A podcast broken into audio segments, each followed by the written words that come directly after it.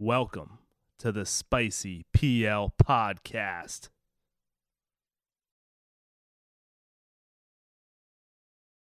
Welcome back, everybody, to the Spicy PL Podcast. This is episode 35 with Mr. Athletic over everything, Mr. Jason Mike. Welcome.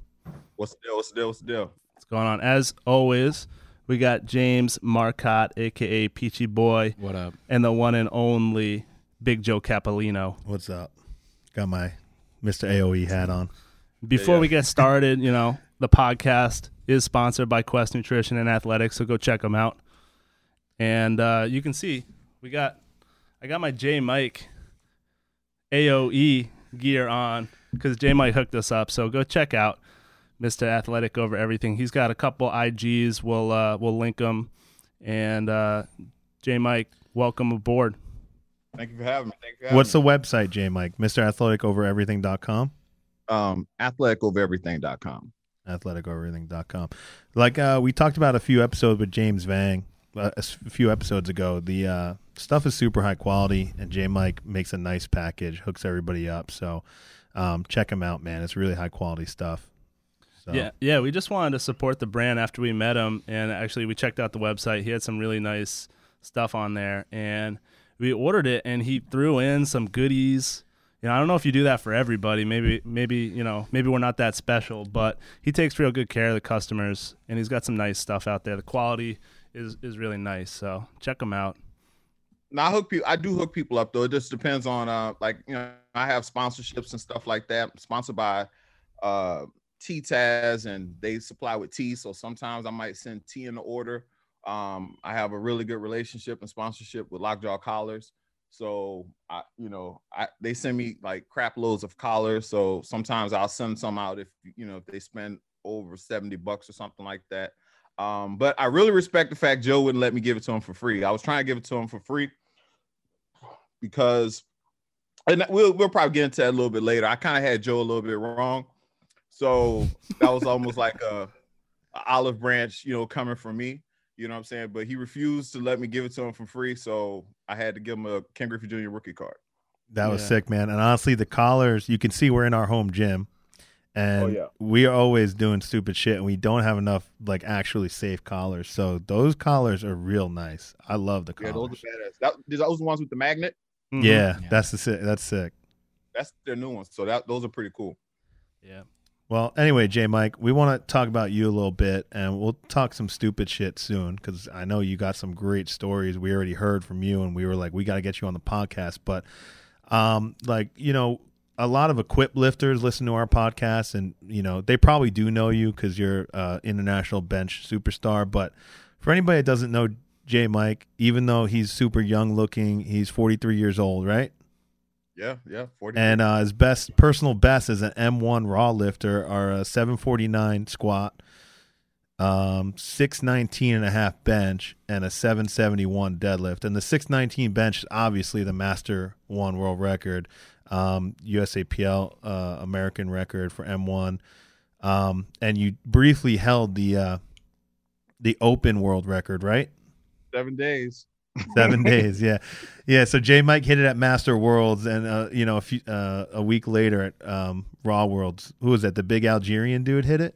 Yeah. The dude's a savage. That was crazy. Do you own the Open American full meet record? Yeah, I still have that for now, but yeah. So hopefully I'm trying to add to it. So, but it's at 619 still, 0.5. Yeah, that's what we got, man. That's insane. And one of the things when we sat down in Fort Collins, I had to know how you train and like how you recover from your training. And like basically, if you follow J. Mike, you just see he's benching heavy all the time, doing high rep sets, 450 for 10, trying 500 for 10, crazy shit like that. A lot of singles over 600 pounds. I know you started counting.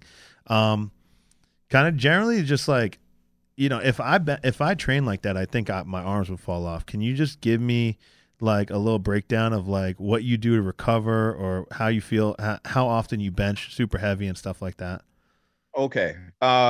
This actually started in college, like way back in, I graduated in 2001 or something like that. So I played college baseball and never really wanted to play football, but they always wanted me to play football. I wound up working out with a bunch of guys. I was getting ready for the NFL Combine. At the time, I was a model. Like, you might seem kind of weird now, but, you know, I was like under 200 pounds. Bro, I've seen the photos. Yeah, I did bodybuilding. It's okay. Yeah, all I cared about was girls. You know what I'm saying? I didn't care about lifting heavy and all that. But one of the guys was like, look, I just need somebody to spot for me. So I started going to the gym with them, and it was like 5 guys getting ready for the combine. And they used to do this thing where they would do 100 reps of 225. They would put $100 in the pot, and whoever finished the 100 the fastest took the pot. Now, when I first started, I couldn't do it nowhere near 100 reps. So I would go in there, watch them, and then when they finished, I would go in there and start practicing. Well, I realized I was able to get to 30 minutes, do it in 30 minutes. At the time, they were doing it in like 12, 13 minutes, and it was always back and forth between those guys, and they would just basically interchange money. But one day I get in there and I do it for $9, and I didn't have an extra $100 to lose like that. You know, I played pool professionally and all that kind of stuff too, so I used to make my little money playing pool and stuff like that, but I really needed to pay rent, so I was like, I'm going to wait until next week, and I'm going to surprise them with the fact that I can do these reps for 100 or whatever fast. Well, I wound up doing it for like 8 minutes and took all the money. So now the money is never gone. It never left my hands. So over the years, I just started doing 225 for 100 reps every day. And I did it every day for almost 16, 17 years, where I would literally go to the gym and do 100 reps of 225. Now, what happened is that I got to the point where it became push-ups. So if someone told you they did 100 push-ups a day, you wouldn't wink an eye. You'd just be like, oh, okay, whatever. That's kind of what I turned 225 into. And then from there, that's how I came into my men's program that I do now. I have created a crazy amount of resistance and being able to recover. Now, I know some of it is, you know, genetic or something like that. I'm very bad at taking care of myself. I have all the Theraguns and air compression units. I have everything. Like, if you name it, I have it for rehab, but I don't do it. But same. The sixth wave, the sixth wave thing, what I started is I was like, you know what? I find out where I'm at. So say, for instance, I just was benching 600 pounds. I did it for 100 and some reps over the last, 3 years. But I hit the 100. And after I hit the 100, I've been dead. Like, I literally broke down. And I'm like, I got impingements now. I never had these issues. But I had to tear down the entire bench. Like, so I'm back at square one. So I started at 385 for 10 for 2 sets. And then I moved up 5 pounds per set for the next week. And currently I'm at 430, I believe, for 10, and they're comfortable, but I've built that in over time. So if I was doing this with someone else, they might, their 10 might start with, if you're a decent bencher, let's say it starts at 285 for 10. And the thing is getting comfortable and training your bar path. I believe in training your bar path instead of doing other accessories. I don't do no accessories, actually. I just train the flat. I do it with long extended pauses. I do them with feet up. And I that's pretty much it. And what I try to do is master where the bar is supposed to be. So with me, if I'm training the line from my sternum to my chin, I'm building strength within that range. I don't worry about all the other things. Now, I said that, I don't do accessories on bench, and everybody's like, oh my God, that's bull. Like, he has to do something. It's like, nah, I literally left untested powerlifting with a 545 pound bench and came to tested powerlifting, and my bench was 620. I think my best is 628 in my garage or whatever, but I did that doing it this way. Linear progression, learning what to look for. So like, I know I'm not sure if I'm going offline with y'all. No, this is great. This is good. Like with me, and when I look at my athletes, I don't give them programs like that. I'm literally watching them, like, and I'm seeing what I see that I want to work on with them in terms of if they're jump starting the bench, if they're too loud. Loud for me is your body moving all over the place, or you're too much movement in your hips. I'm looking for very specific things. And I even know when I'm off because, you know, my floor, like my setup was kind of, I moved it and it was off balance. So I was dealing with floor issues and stuff like that, it being off balance by 2 inches because of the slope. And I think that's kind of probably another reason why I probably messed my shoulder up, but it's very specific things that I'm looking at. So I don't do like programming that's like very, like I couldn't just give you your work for the next month. I couldn't do it. I'm literally going on what I see. I go in and out of waves where, let's say I had one of my guys, he's a strong guy. He's like 160 some pounds. He's benching over 400 pounds. Tony Whitley. And he's one of those guys where he's very loud. Like his feet are tucked all the way back towards his shoulders. And he's trying to go fast when or speed reps, but sometimes he's going too fast. And, you know, me being a baseball player, I always use this analogy in a sense is that sometimes if, you know, I threw 90 miles an hour, but sometimes 90 miles an hour was too fast for my control. Like I needed to probably be around 86. Yeah, you can overswing or overthrow or. Yeah, yeah, I used to play baseball too. And Ted Williams, in the Ted Williams book, The Science of Hitting, he said that you need to swing a baseball bat as fast as you can under control. And that's kind of exactly what you're talking about. That's exactly what I mean. So sometimes I think that's what a lot of guys do. And a lot of the bigger benchers all do that too. Like if you look at, I don't want to say names, but there are some guys who are all-time world record holders on bench, and they do things that disconnect them from the bench. And you'll see stuff like where the bar touches their chest and then their elbow swings back, then swings up, and they scoop the weight up. And it's one of those things where they become disconnected. So basically they're doing a pin press at a certain point. You know what I'm saying? So it's like, for me, I'm looking and I try to teach people kind of what I'm thinking. Like sometimes I'll put, and I get this a lot of times from Equip guys or West Side guys, that is not a speed rep. You know, I guess you're supposed to look like I've honestly seen you argue with people in your comments about what a speed rep is. And I was like, yeah, and I'm stupid. I actually argue with them. And I'm like, and a speed rep with me is more about what my intention is. Like, you know what I'm saying? Like, I know sometimes like I might drag a weight, or you hear guys like Sean Noriega or David Wilson. David Wilson sometimes will squat and he'll say that's an RP6 and it'll look like death. And I was like, this dude's crazy, right? But then over years of me watching him, and also I've competed with him for best lifter a bunch of times down here, I actually understand when he's like, oh, that's like he crushed that. You know what I'm saying? So it's like, how do you tell an elite lifter what they're saying or what they're trying to do? If anything, if someone said to them like, hey man, I'm coming from a West Side background, and typically when you do a speed rep, you look really ridiculous going fast. Like, well, what are you interpreting that as? You know what I'm saying? So for me, I wish people did that, but instead sometimes it depends on like how I'm feeling. If, you know, I'm feeling like I ain't get reposted or something, I'm on one, then I'm gonna let them have it. You know what I'm saying? So it just what percentage? What percentage of your one rep max do you work with for speed reps? Shit, damn, that's funny. I would say typically the first week of a wave. So basically how I designed the bench coaching or the bench technique that I use, you know, when you first start off with 10, it should be something. So say, for instance, you told me you bench 315 for 10. You may start your wave at 250, right? So with 250, what happens is, you know, you lift way more. So you probably will try to show out, like trying to show me that this is way too light for you. But after you do these 100 reps and all these other little things start to attack you, you're like, wait a minute, this ain't what I thought it was. So it's like, as you get into the process, you're going to fail. I try to catch you before you fail. I don't want to get you to the point where you miss the ninth across your throat. You know what I'm saying? Like if I can catch it where I'm looking at it, and I'm not good with RPE, but like if I feel like, you know, you would need like a deload week to catch that next week, I'll pull wave.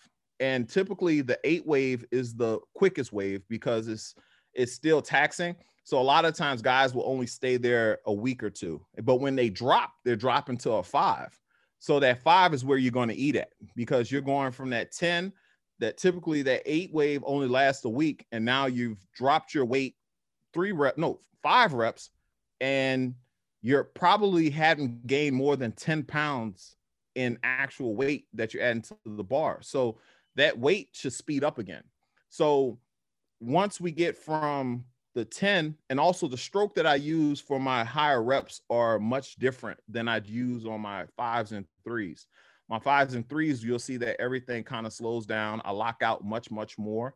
And I typically start to add in those death reps or those long extended pauses closer to getting closer to that 1 rep max. But it's more or less how I feel in terms of percentage wise. I don't look at it too much because guys would tell me like, dude, you know, you're at like 85% like all the time. And I'm like, well, I don't look at it like that because I want to say something like really artsy shit. Like I see the bench like colors, like, you know what I'm saying? Like, you know, it's like you don't think about the weight. It becomes, the weight becomes default, right? So if you're going 1 plate, 1 red, 2 red, 3 red, 4 red, then what? You know what I'm saying? My then what changes, right? My then what would be a black. So that's the, what's that? 15, a 10, 15? That's a 10, right? So then after that becomes default, then it moves to a yellow. So yellow's a 15, right? Yeah, yellow's a 15. Mm-hmm. But from yellow, I've always gone the 1.5, is that 1.5? 1.25, and then I jump to a 2.5. And then the blue. The blue changes the mentality. So now the blue seems like it's heavy. So it's like everything else than a blue. And that's when things get more tedious. I don't know if that answers it kind of, but it's like, it's one thing that I've never benched 600 pounds in gym plates. Every time I've tried, I miss. I tried it with Johnny Candido, and Johnny Johnny can't spot to save his life. That was like one of the craziest experiences I've almost died. This. Yeah.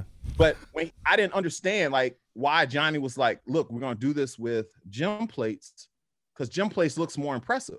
Yeah. But I've trained my bench to the point to where I guess my body actually knows where the weight, where the plates are supposed to be. And when they don't feel like that, I'm just not very good. The day I missed the 600 with Johnny, that morning I woke up and benched 600, and I missed 600 with Johnny with the gym plates. So it's just like, it's kind of weird, but I do work at a high level though. So I guess that's a long way around that. I think the important thing is we can't gloss over. And I'm really interested. You said like for 16 years, you did 225 for 100 reps every day. And that shit is just crazy. And I remember, I don't know if you know who Ryan Keneally is. Oh, of course I do. Yeah. He always does this shit. Yeah. But like when he had a big DVD, like, you know, Road to the Arnold, Bench Monster, he was really popular, like, you know, maybe 15 years ago because he benched 650 raw. He benched 1050 in a multiply shirt. But he said, he's like, you know, when I was a kid, when I was 15 through 18, I just benched 315 for reps like 5 times a week.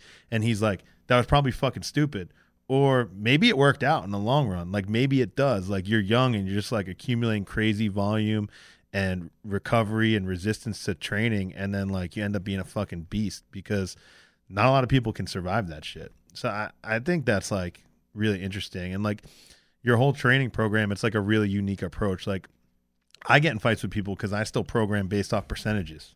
And I don't do a lot of heavy singles. I do a lot of just volume work at like, you know, medium percentages or whatever you want to call them, average, you know, like, you know, middle intensities, and stay in the same range and then ramp up whatever. But I get in arguments with people all the time. Why aren't we using RPE, or why don't you use RPE? And I'm like, that's not the way I want to train. That's not the way I believe and whatever. And I think it's to the point where now percentage training, like we're unique now, and you don't even base your shit off percentages. You have your own unique way, which I think is super cool.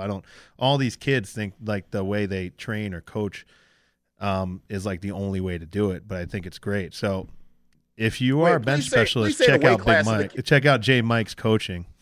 What are the weight classes of the people you're arguing with? Like, I'm not going to lie. If you're under 100 kilos, I hate you.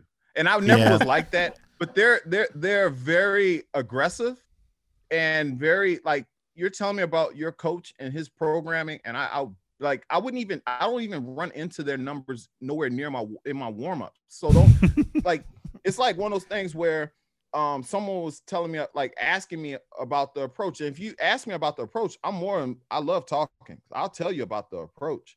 But when you start telling me what my coach says, and he coaches such and such, and they're sponsored by such and such, and I'm just like you're about to get finished, dude. Like, you know what I'm saying? So yeah. I get it. And I've learned that the way I do it is not going to work for everyone. It's not, mm-hmm. right? But what I found is that I trained with, I've had two coaches, and I had a guy named Ryan Reynolds, who was the old school equipped, geared-up guy, geared up for real. And he's the one that got me into powerlifting. Double gear. Yeah. Double gear. That's fire. He was like, he got me into powerlifting, and he was trying to coach me out of a book that was from the 70s. And when I first benched 500, I literally benched 500 for like the next 6 months. I didn't get any better.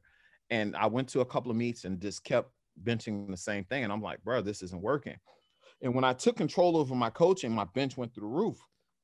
But the person who gets the credit for my bench improvement is Steve Goggins, of all people.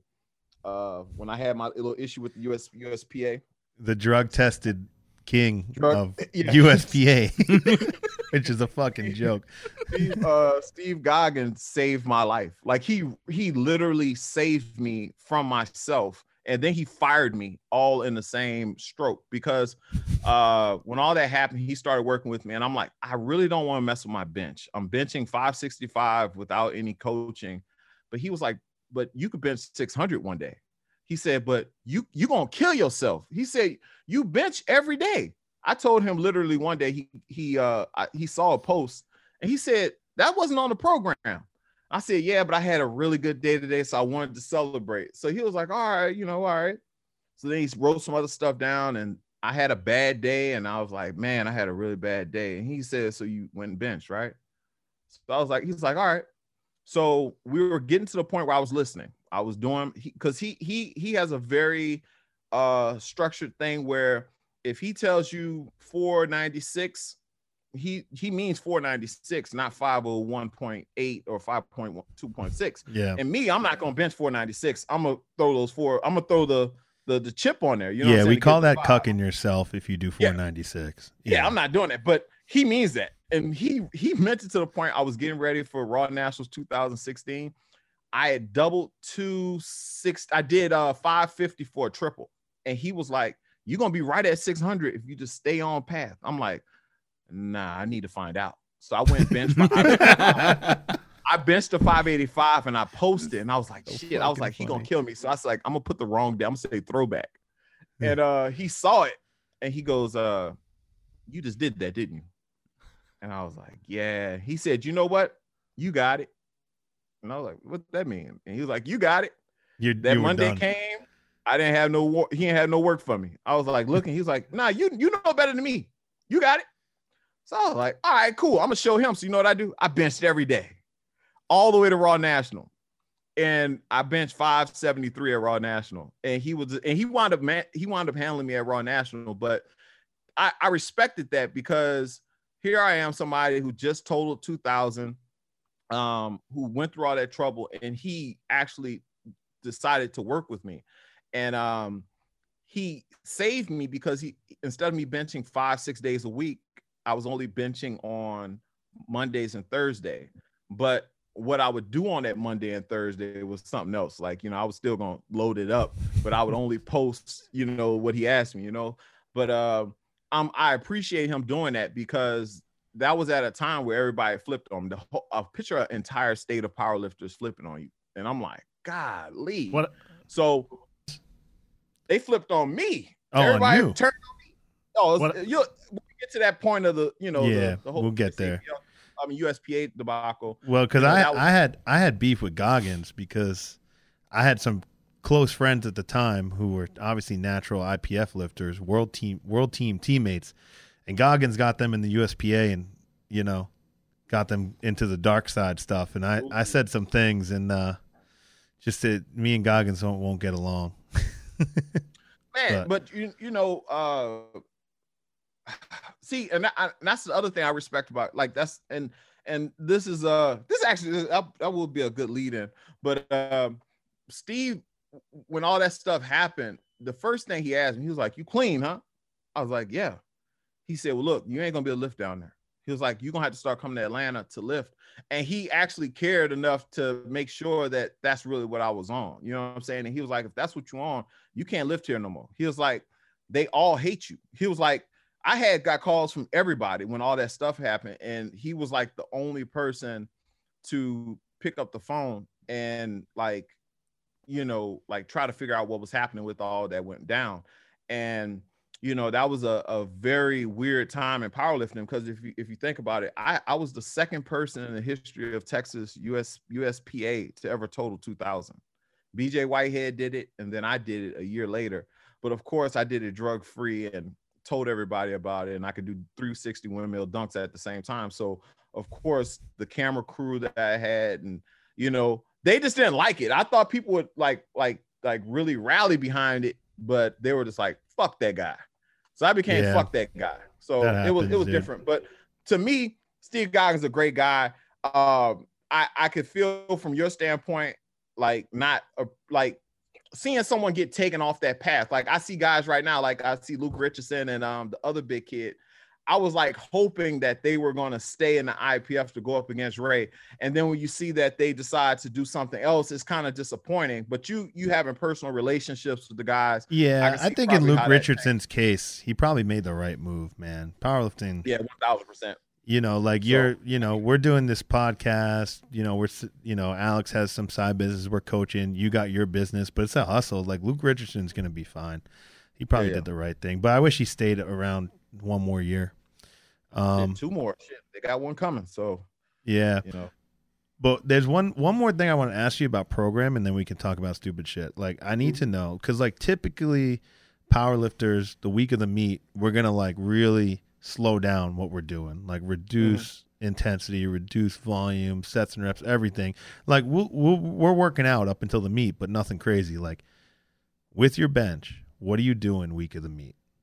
I do nothing. I take my opener Monday, and I'm like doing nothing. And I know you know Darrington, right? Oh yeah. Mm-hmm.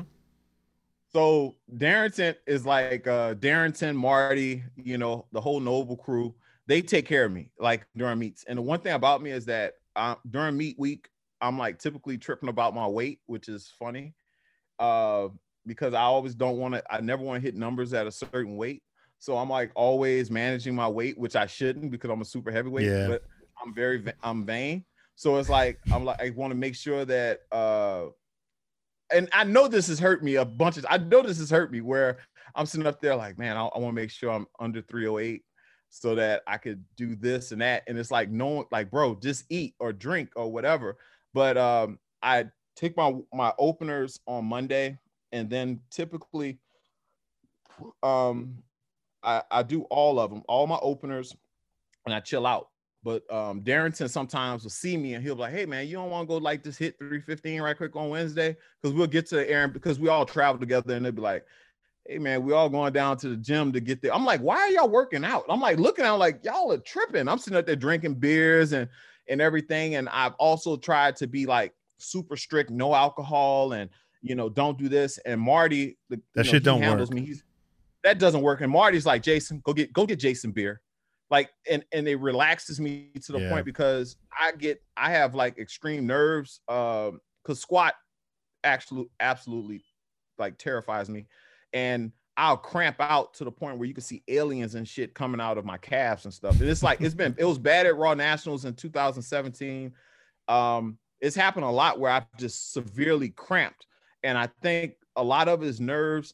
And then also me doing weird weight management for nothing has also hindered me. I should have finished second in 2017. All I had to do was hit a 722 deadlift.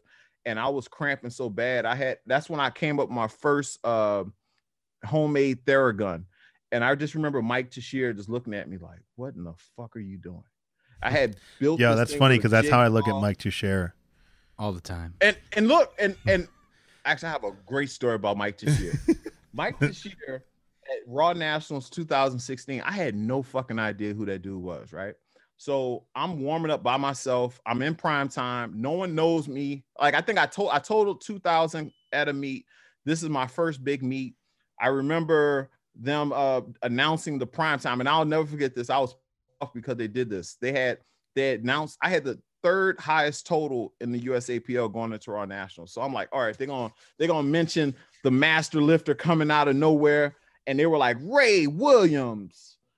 And that was the year Dennis Cornelius asked decided to get fat and compete at Super. So I'm sitting up there like, ain't this a bitch? Like, I'm supposed to finish second this year. And I'm like, all right, third.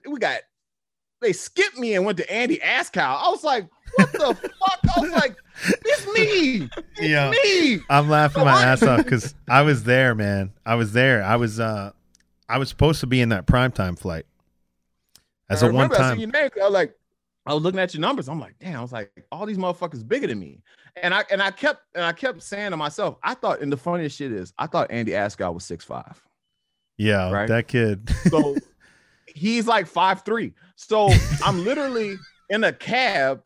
I flew in the day before. I didn't know how to travel and stuff. I never traveled outside of the state for a meet. And I'm in a cab.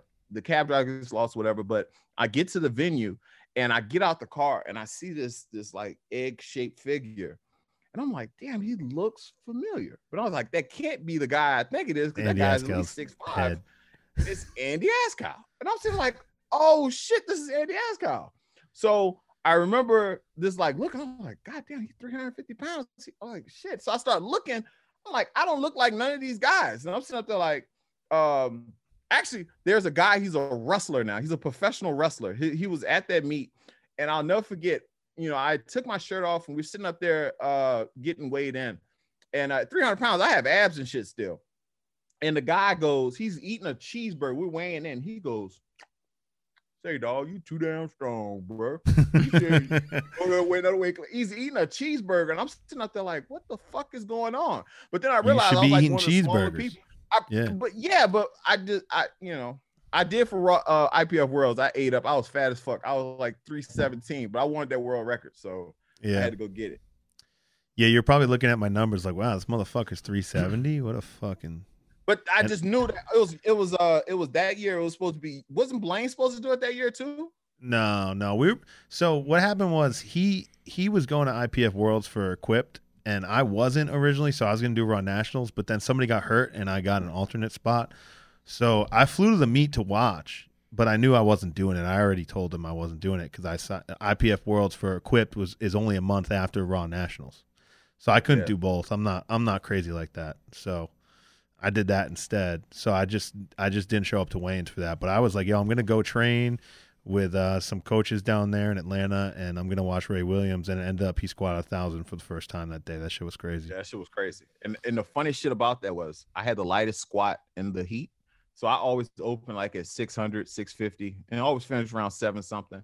And I remember I didn't miss my opener. Ray hit the 1,000, and I was the first person to go out after the 1,000. And you feel like such a pussy after Ray squats. The next person. Yeah.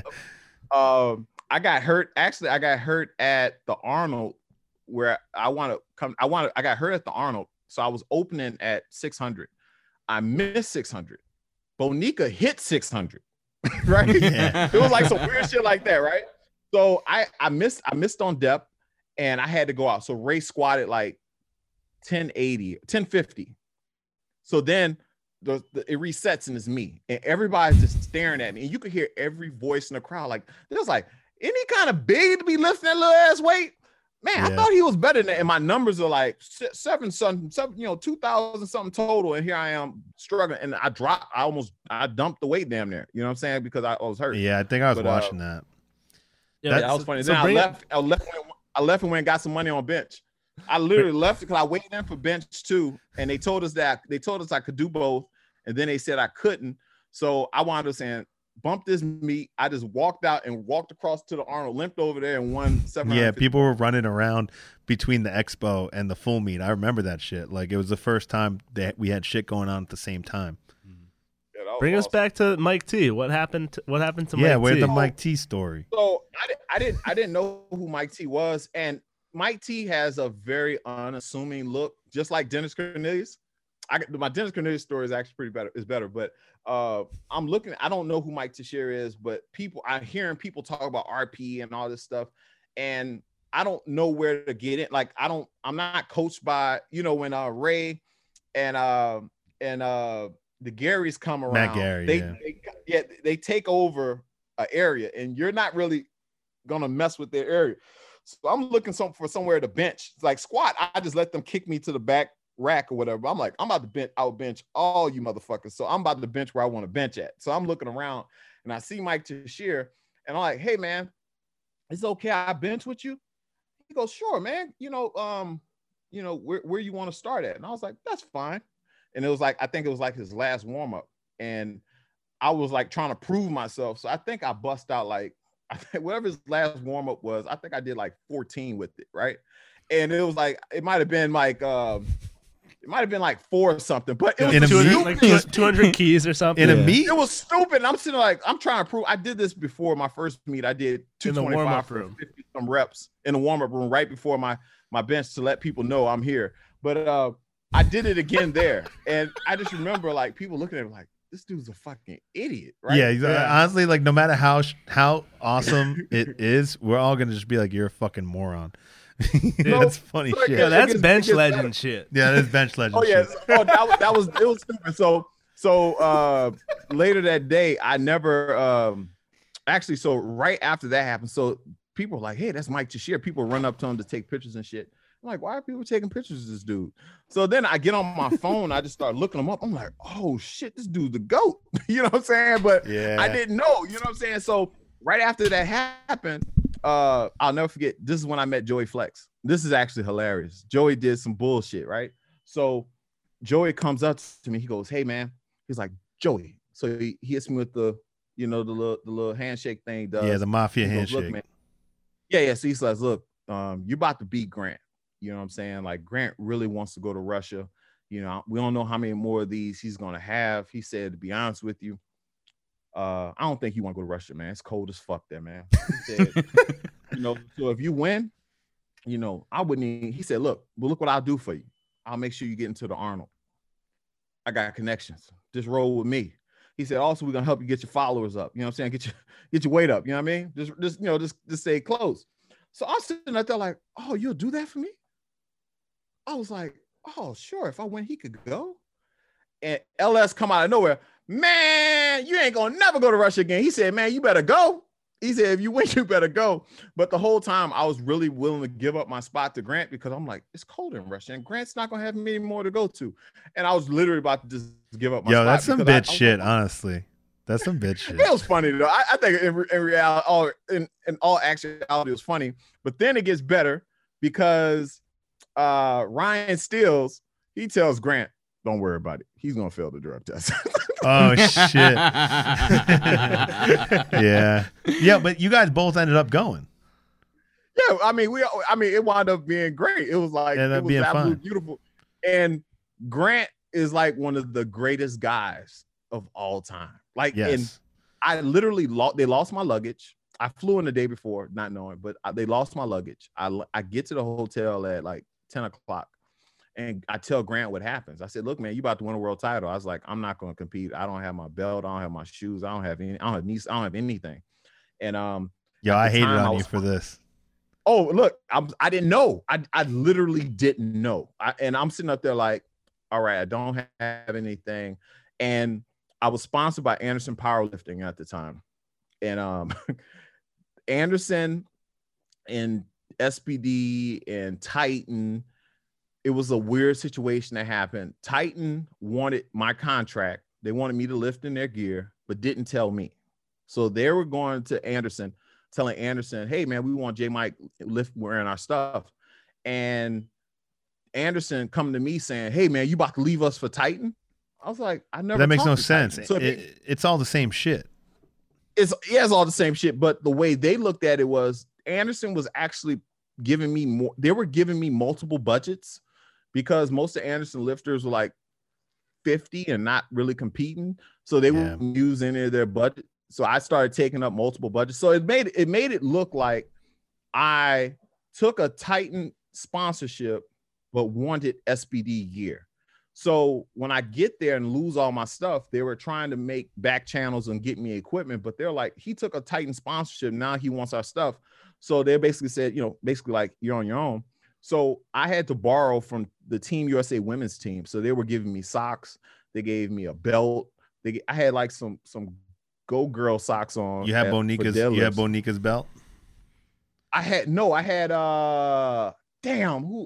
Whose belt did I have? I didn't have Bonica's belt.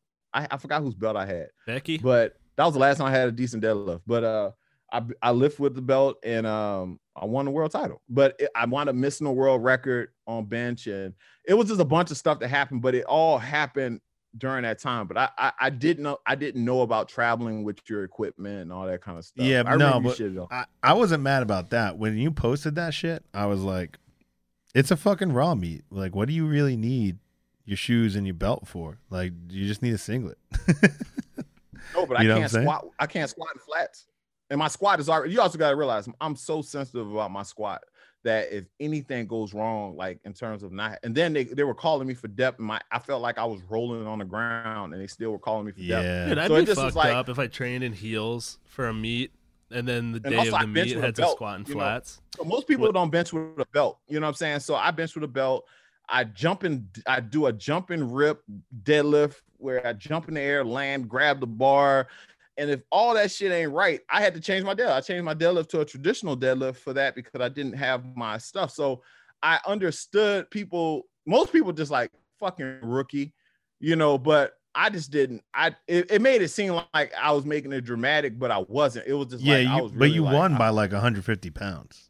You won by like a lot. Yeah, but it was bad, but it was one of those things where I was like, I thought I was going to go there and show out, you know what I'm saying? And I went there and just like laid an egg, you know what I'm saying? I didn't want to win a world. Like, bad enough, I don't like the master shit, but I'm like, if I'm going to be a master, I want to put up top five numbers if I was in the open type shit, you know what I'm saying? Yeah. And going there and all, you know, I put up a decent number, but it wasn't like what I want, the impact I wanted to make, you know? So it was tough. And you know, traveling and the funny thing is the guy, one of my sponsors or one of my clients who was he looked out big time. I flew first class there. I swear I flew with chickens and shit in the planes on the way back. Like, he was like, hey man, I got you going. But he said on the way back, it's going to be rough. I thought he was bullshitting. I took like 6 planes to get back home. You flew first class and they lost your bag, man? That's why I wasn't tripping. I'm like, I'm flying first class. I was in the VIP lounges and shit like this. I could lay down, sleep and shit, and they lost my shit. That's crazy. And Jake with John Gruden, Monday Night Football. I'm sitting up there. They're talking Russian. No one speaks English, and I'm sitting up there. They were annoyed that I was American. I'm thinking they would love me because I'm American. And out of nowhere, I'm hearing this voice. I'm like, why the fuck I know this voice? And it's John Gruden with his son. Yeah. Gruden. I'm like, oh, yeah. I'm sitting there like, oh, shit, that's John Gruden. And it was like they had lost his luggage, too. So it was all fucked up. Yeah, you recognize that voice anywhere. Oh, yeah. Anywhere in the world. You hear John Gruden. Shit. You got to recognize that voice. Spider Y awesome. Banana. Yeah, Y Banana. Yeah, that was awesome. Jay, I just want to, circle back a little bit. So Where did you first get started on powerlifting, and what's your background on all these different sports that you've done in the past? Like, what have you not done, and what got you so interested in powerlifting, having done all these different things? Well, that's like, what's your history of athletics? Okay. Grew up playing soccer and baseball. Came to New Orleans when I was like 8. My dad played, pro football and, made the camp type stuff and, played at Grambling State University. And he put me in football. I wanted to be, everybody wants to be the person with the ball. And only a son of a father who played offensive line would tell his son, you want the ball every down, be a center. And my stupid ass going, here I am, a fucking lineman. And I'm like playing, but I'm really good. But at the same time, my background is baseball and soccer, and I was a really, really good baseball player. And leaving California to come is a huge culture shock, complete culture shock. But always spoke really well. That's a whole nother story. But anyway, I wound up doing that. And my mom loved tennis, and she loved it to the point to where she would record these videos, and she really wanted me to get into tennis. But tennis was very expensive, and I never really had the money to play tennis per se, but she would send me the videos and I would watch, and I would mirror like them playing on the tennis court. Now I'm left-handed, but I learned how to play tennis right-handed. And by the time I got to junior high school, I was a really good football player. I was terrible at basketball, which is crazy, but I was terrible at basketball. I was short of 5'2", 200 pounds, all that kind of stuff. And I'm trying to play basketball, but my school that I go to doesn't have a basketball team. I mean, doesn't have a baseball team. I'm ineligible to play because of where I lived. I had to sit out a year and all this kind of stuff. So I wound up making the junior varsity basketball team, and we didn't have a baseball team. So the coach liked me. I was a good kid. So they brought me on the basketball team, more or less like as a body and someone to help wipe the floors up and shit like that. So that coach did not know how to coach. All he did was make us run. We ran all day, every day. So I want 50-something on junior varsity, but the entire varsity team quit. And when the entire varsity team quit, I wound up having to start in basketball. So here I am. I should not have been on the court, but I'm getting a chance to play against big-time basketball players because our school's a 5A school, or four, it might have been a 5A, but we were playing against McDonald Americans and all this stuff, and I got that experience. Our baseball team, we wound up getting a baseball team my 11th grade year, but the football coach basically used it for football. So all they did was run. They ran and lift weights. I didn't lift weights. So I had a terrible junior year. No tennis team. I'm going into my senior year. I wind up losing a little more weight. I grow some more. Now I'm like 6 foot and I'm like 180 pounds maybe. But our baseball team gets a hire. And the guys that they hired were three guys that played in the minor leagues. They were all like 22, 23 years old. And they decided to coach our team. So basically we had major league coaching my senior year, and that year I batted 500 all conference, put up big numbers. Also was all city in basketball, state dunk champion in 1996. I just basically came out of my shell. So that's when you blossom. You weren't always a stud until senior year. Oh, hell no. I became a stud in 1998. 1998, I became J. Mike. You know, I was Jason Douglas Mike in 1998. You know, with, you know, the whole, you know, the girls and all that kind of stuff. That was J. Mike. That was like a whole character. You know what I'm saying? That was like something else. But I wound up going to Grambling State University. I started as a freshman, took a senior spot. I homered my first college at bat, SWAC player of the week, win multiple games in back-to-back days, all this kind of stuff. And I get hurt. I get in a car accident. And when I get in this accident, Grambling had a very strict rule about injuries. If you're hurt, you don't play. And it was one of those things where I should have taken the injuries more serious and got treatment or, you know, did something more, and I didn't. But at the same time, I'm J. Mike now. So I'm partying, I'm kicking it. And I literally just said, fuck it. I'm just going to party and kick it, you know, holler at chicks. And I left my athleticism right there. I started playing pool. That's how I paid the bills. But I wasn't trying to play baseball anymore, to the point where my senior year, they actually tried to bring me back. Like, listen, you're too talented to not be playing baseball. And I'm winning dunk competitions on campus against the college team. I'm actually made the men's team in basketball, but I couldn't do both baseball and basketball at the same time. So at this point, that's when I started training with the guys for the NFL, and actually went to a combine and got offered to go to San Francisco for camp, and I turned it down. I was getting hurt playing softball. I was going to try to play college tennis, but I kept getting injured. And it was just like one of those things where I'm just like, you know what? It's just not meant to be. I wind up getting into this pool fight. I go to like I graduated from college, like December 9th or something like that. I go to the pool hall. I'm in a rough pool hall, like rough, but at the same time, I'm 6'1", 220, shredded, but I'm still college boy, you know what I'm saying? But these are gangsters and killers and stuff like that. And I get into this fight with this guy, and the guy was my friend. But it wound up being one of those nights where he was tired of me always getting over.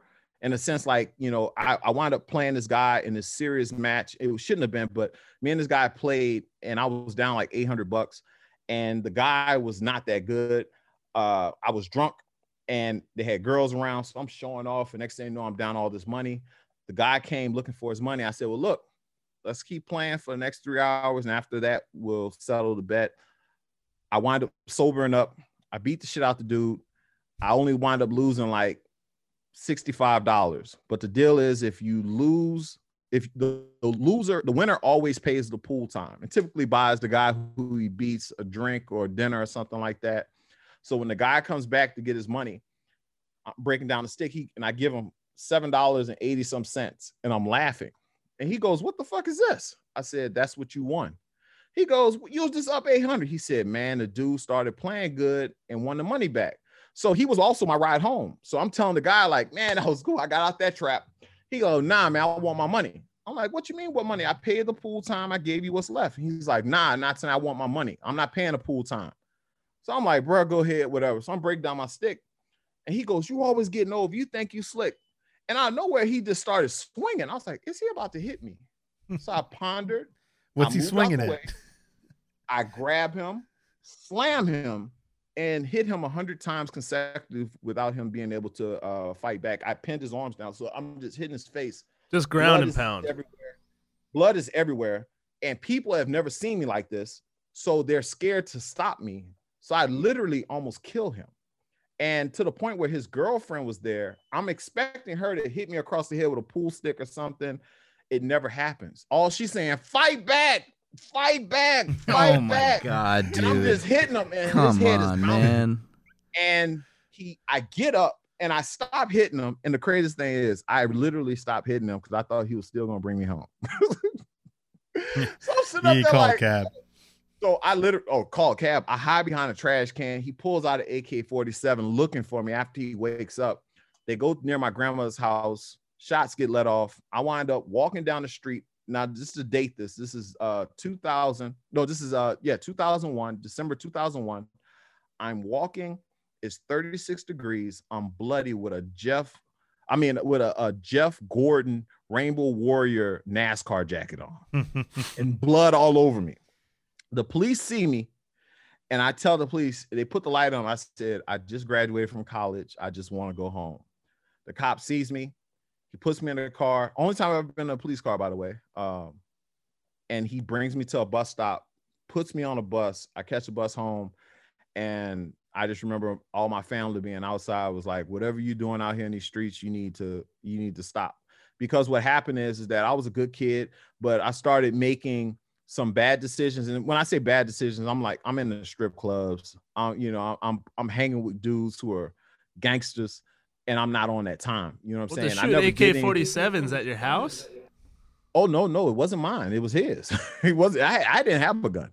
The guy pulled the gun. Yeah, but they were shooting at your house? Yeah. You hit my grandmother's car and all that kind of stuff. So things got real, and I said, I got to get a job. So I wound up getting hired as a physical education teacher. And, I graduated with a degree in history and geography. And it was like, I thought that I was going to be a professional pool player because I was making, $500-$600 a day. And I'm like, I'm going to make $100 a day teaching. Like, I might as well go make more being a pool player with no hours. But it wound up not being. I wound up getting hired as a teacher and a personal trainer in the same day.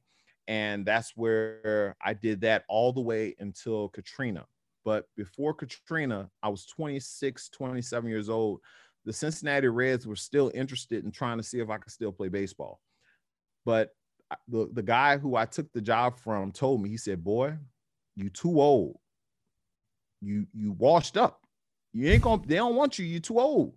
you keep this job. This is a good job, because if you leave PE jobs don't last. Like, people typically keep those jobs forever. Yeah. Said, look, I retired so you can have this job, because my dad worked at the school, so I wound up getting the hookup. But I turned it down so I could be a PE teacher, and then Katrina happens. So I'm sitting there like, what the fuck? So now I'm having to, move and relocate. And now I'm 27, 28 years old. And Bo Jackson is always, this is a long ass story, but Bo Jackson is one of my all time heroes. Him and Jose Canseco. He was smashing Madonna. That's random ass shit. Bo Jackson is the best athlete of all time. Bo Jackson's the man. Jose Canseco's can't hold a candle. Did you see Jose Canseco's got a boxing match this upcoming weekend or something? Look, I relate so much to Jose Canseco. Jose Canseco still thinks he could do it. Yeah. I still think I could do it. I fuck with it. You know what I'm saying? So nah, you're the Tom Brady of bench press, man. Yeah, but I also like the fact that like I could play tennis, I learned golf, and I picked these things up without coaching. And it's one of those like catch me if you can type situations. And it's like I'll see something and it'll catch my eye. It'll be like, you know what? Like I think the first thing I picked up dunking. So I moved to Houston and I find out I could still jump. I'm like, damn, I can still jump. Had no idea. I go to a court, I'm hitting my head on the rim. And I'm sitting like, God damn, I can still jump. So I start making these videos. The videos are going viral, but not from me. People were taking my footage and getting millions of views of me jumping, saying that I'm using their jump programs and all this kind of stuff. So I never got any clout because back then they weren't tagging, stuff like that. I even got offers to go overseas and play professional basketball because of my dunk videos. Fast forward, I'm at that gym. There's a guy named Alex Chasitsky. He's a Russian guy that came to the USAPL. He was probably a 66 kg lifter. Yeah, I remember him. He won a few Raw Nationals. Yeah, well, the funny thing about that guy is he's one of the only people I ever respected as a trainer. Like, as a personal trainer, I'm a very good personal trainer. I do a lot of weird shit, a lot of equipment, vertical leap testers, timers, very sophisticated stuff that I did training. But this guy was smart. So he would literally train me. He would like come to the gym. He didn't talk much. And me and him became very good friends.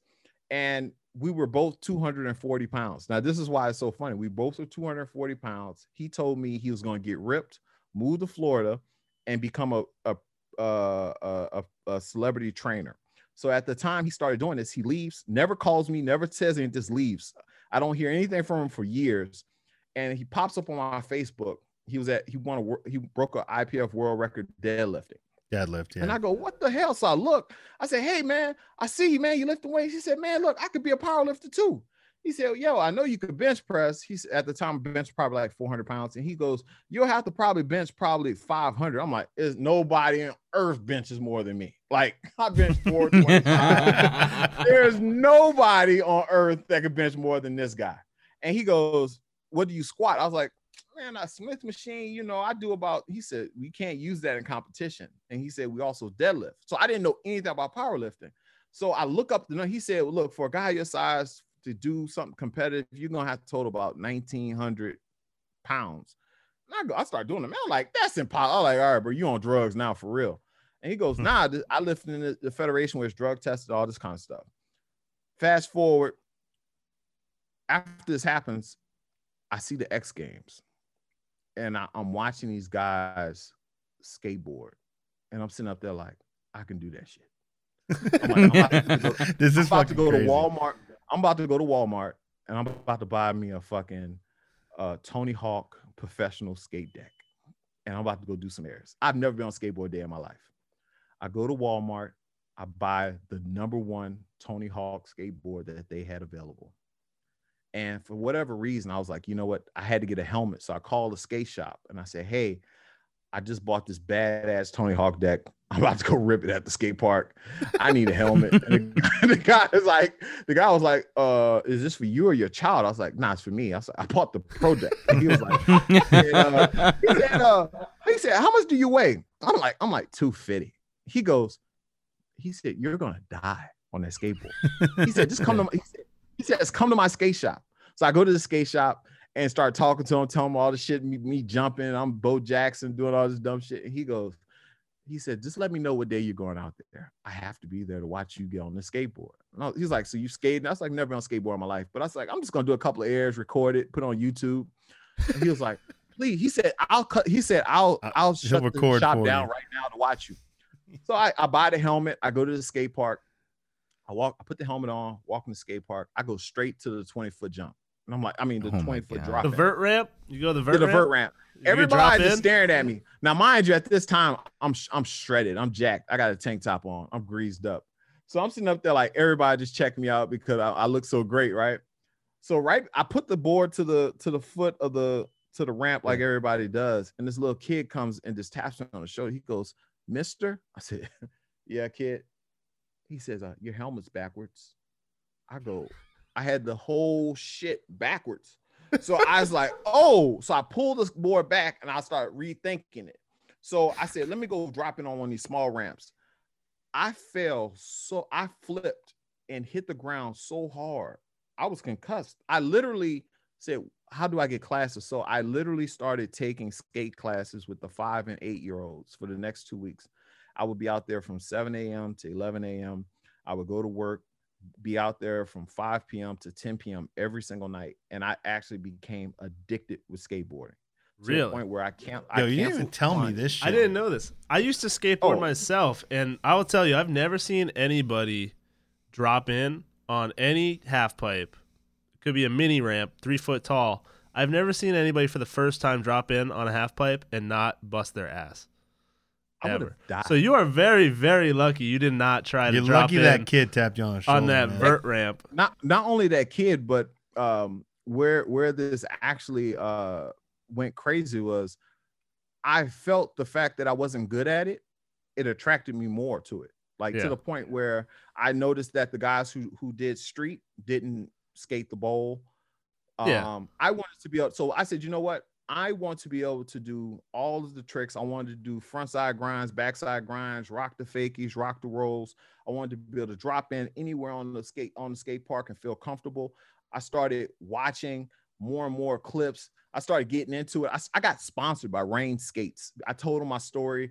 The guy who owns Pro Design pads is here locally in Houston. And I just told him my story. I was like, look, bro, I said, I'm Bo Jackson for real. I'm like, the stuff that he did in the videos, I could really do. And the guy was like, you're fucking crazy. He said, I'll give you whatever you need. So he made me custom pads. And I literally went out there every day for about 2 years. I was skateboarding every day. And what turned me off from skateboarding, this is the same time Lil Wayne got into skateboarding. And people started asking me like, so you skateboarding because of Lil Wayne? And I was just like so pissed off by it. I was like, it started making me not like it.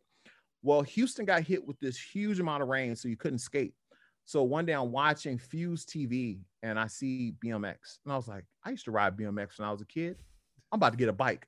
This is fucking crazy. Wait, so go back to skateboarding. What was your biggest accolade on a skateboard? What tricks were you hitting after 2 years? What were the most difficult shit you were doing? I was doing rock and rolls, frontside grinds, dropping in. Just I actually got to the point where I could just skate. I dropped in on a 20-foot vert ramp. Yeah. It's a bowl. Houston actually has the bowl that they have in Houston is a professional bowl. I got a chance to ride with Krishna Soy. Yeah. He has the hammerhead skateboard, like big time, like dudes who were professional, like Chris Dentry, a bunch of guys. They all took me in because I was literally out there every single day. So I got a chance to like ride with people. That's like some dude off the street. I just start fucking with him on bench press. Like, yo, you just train with me now, like with no nothing. And that's what happened with skateboarding. Jay Mike, how many girlfriends you have during this time? Because you're skating like 10 hours a day. I was girlfriend. I mean, like, you know, my wife now, but you know. Yeah. That's right, what I was about, man. I respect that. That's crazy. Yeah. I mean, I enjoyed the fact that I wasn't good at it, and it made it opened me up to everything else. Like the thing about me is that I find things that are very difficult for me very attractive due to the fact that I've been good at it. If I put my mind to it, I really think I could be great at it, or I'll find something in that sport to where I'm world-class at it. Like, say, for instance, in tennis, I serve 128. I don't play well enough to be a professional player, but my serve is world-class. Or, you know, it's high level. Basketball, I could dunk the basketball like an NBA two guard. Baseball, I could hit the baseball. I think I can hit 30 home runs right now. But it's one of those things where I always would find something. This is in my later years as I've gotten older. These are things that I would pick and say, you know what? I want to have the best this in the world. I want to be able to do this. And I would find those little avenues to keep me going, because what happens is you don't get old. And I'm finding now is that with jumping, I still jump high, but it's not the same. The difference is I don't want to do it. Like, it's like when you don't want to do it and you still do it and you fight through it, you can still keep that certain level. For me to still be able to touch 10-foot 10 at 290 pounds is crazy, but it's because I never stopped when I was younger. So I'm trying to find things to keep me in the game. You know what I'm saying? And that's why I don't have hobbies, only obsessions came in, you know. I really believe that. Like, if you view it, once I do something, I view it as if I'm literally professional. Like, if you don't do it that way, it makes it hard to commit to it. You know what I'm saying? You did long drive also, right, J. Mike? Yeah, I did long drive. I was breaking fingers though. And I was actually really good at that. Actually, one of the guys, his name is Jackson. His last name is Jackson, but he's a professional long driver. And he came to me wanting me to help him with his bench press. But he seen my drive. He goes, man, you're talented. You're so flexible for your size. You know, you can probably, I'm like, but my fingers just couldn't handle it. And I just had to have hand surgery. So all these different things were probably products of, you know, my background and stuff, you know. You think it's a personality trait, or is it like something in your childhood, or what, you know, what is it about you that you get so obsessed? I think it's because I wasted a bunch of talent, you know what I'm saying? And that also, that's like a trigger for me, you know, like, you know how some people say they have regrets. Like, if you look on any of my YouTube videos or anything like that, you hear people say that guy should go back to school and you know, he must have just got out of prison, or, you know, they try to come up with the story and why I didn't make it playing professionally or something. And it's honestly, it's no story. When I was younger, I never used to talk, believe it or not. I never used to say anything. I wasn't cocky. I wasn't arrogant. I always was to myself. I never said anything. And I think that hurt me. And that's why I make sure that I get my props now, or I at least make sure that I acknowledge what is done, because if someone doesn't acknowledge it, it makes it almost like it didn't happen. And I resent that in a lot of ways. And one of the things is that people view certain things. So say, for instance, if I looked a certain age, I would get my credit. If I had like a monstrous head of gray hair and looked old as fuck, and they saw me doing something, yeah, and I dunked, they'll go crazy, right? But the fact that I do it, they're like, yeah, anybody could do it. Like, I've gone to basketball courts and dudes like, yeah, when I was in my 20s, I could do that too. And I'm like, bro, I'm in my 40s. And they're looking at me like, whoa. So yeah. They don't know. So I never fully got that credit. So I think that's what makes me put my head down and say, you know what, I'm really about to go at this. And this year, and I hate that I'm jumping around like this, but in this year with powerlifting, I lost a lot of my drive for what was going on, because I had a bad sponsorship situation. And I started seeing the fact that you put so much time and effort into this stuff and you get so little out of it. When we, as athletes, and I know everyone isn't into it. Some people look at this as a hobby, right? But if you're going to get hurt, you're going to get injured, you're going to miss time away from your family. You're taking years off your life, off your years of being mobile. There should be a way to where you wind up with something at the end of it, you know? And I'm not saying like, you know, some of these companies do get started from the ground floor, you know what I'm saying? And when they get started from the ground floor and they build themselves up to multi-million-dollar companies, I look at that as like, man, that's badass. That's awesome. But what happens sometimes is that they'll come to an athlete and look for their little clout to try to help them go along. And they'll give you all this fake shit. We're brothers and, you know, we're family and all that kind of shit. But at the end of the day they're waiting to find somebody to replace you. And I wound up having this happen with people that I really championed because I felt as though they were in it for the right things. And the situation, it hurt me in a sense to where I was like taken up in certain situations, like where, you know, they make the worst knee sleeves ever made. And I'm literally risking my life wearing these things across the world. And the owner of the company telling me he doesn't have time to worry about my fucking knee sleeves because he's running a multi-million-dollar company. And I'm sitting up there like, that felt like something someone like you should not tell me, who wears their pants above their belly button. And you would never say that to me outside of this situation. So I felt a certain way about it. And when that happened, it stripped me. And it was like, you're not going to pay me. So if you pay me, all right. So if you pay me, you're not going to control my IG. You're not going to tell me how to post. Like, hey, you know what, J. Mike? How about it's Monday? Who's benching? What you guys got going on? That shit don't even sound like me. Like, yeah. To the point where you're telling me like, hey, you should be more warm and welcoming. And hey, how about we're going to do this collaboration with you, and the shit ain't going to never come out. But at the same time, I'm looking at powerlifting.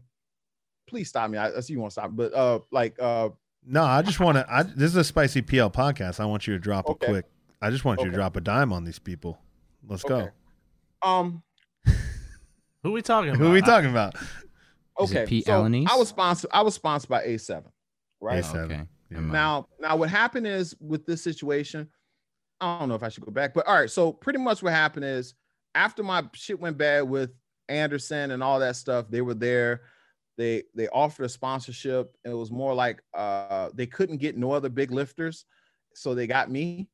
And I kind of realized that now after the fact. But, you know, if you think about it, they had situations with other big lifters. But once they started making equipment, those other lifters were no longer allowed to wear their stuff. I was doing pretty well at the time. They seem like a great company and great people. And I will say this, they are great people. And I do think that the company makes great shirts. But the way that I was treated and the way that I started getting talked to was just weird, to the point to where, you know, they did give me money. They did great by me. But what made things extremely weird was, you know, getting ready to go to Nauru. I got selected to go to Nauru. I needed knee sleeves. And they had just sent me something. I forgot what they sent me. They sent me some shirts or something, but I hit them up, was like, yo, I need some knee sleeves. And it was like, why didn't you tell me this last week? Now, mind you, if you know the person that's you're dealing with and the way they talk to you one way, but as they gotten bigger, they started talking to me much different. And it made me feel a way like, all right, you run a multi-million-dollar company. It's like you're throwing that in my face that you're running a multi-million-dollar company. I'm literally risking my knees wearing these knee sleeves. Like, it was to the point where if you look at from the time that they went live with those knee sleeves, I started wearing tights over the knee sleeves and I was wearing SPDs underneath them. Damn. And the knee sleeves were bad. Like, they're bad. Anytime I see someone wearing those knee sleeves, and I hate to shit on like this, but anytime you see somebody wearing their knee sleeves, they're sacrificing their totals for that sponsorship. I don't care who they are. Yeah, if you're wearing those knee sleeves, you're sacrificing pounds off your squat for the sponsorship or for your singlet and all that shit to match.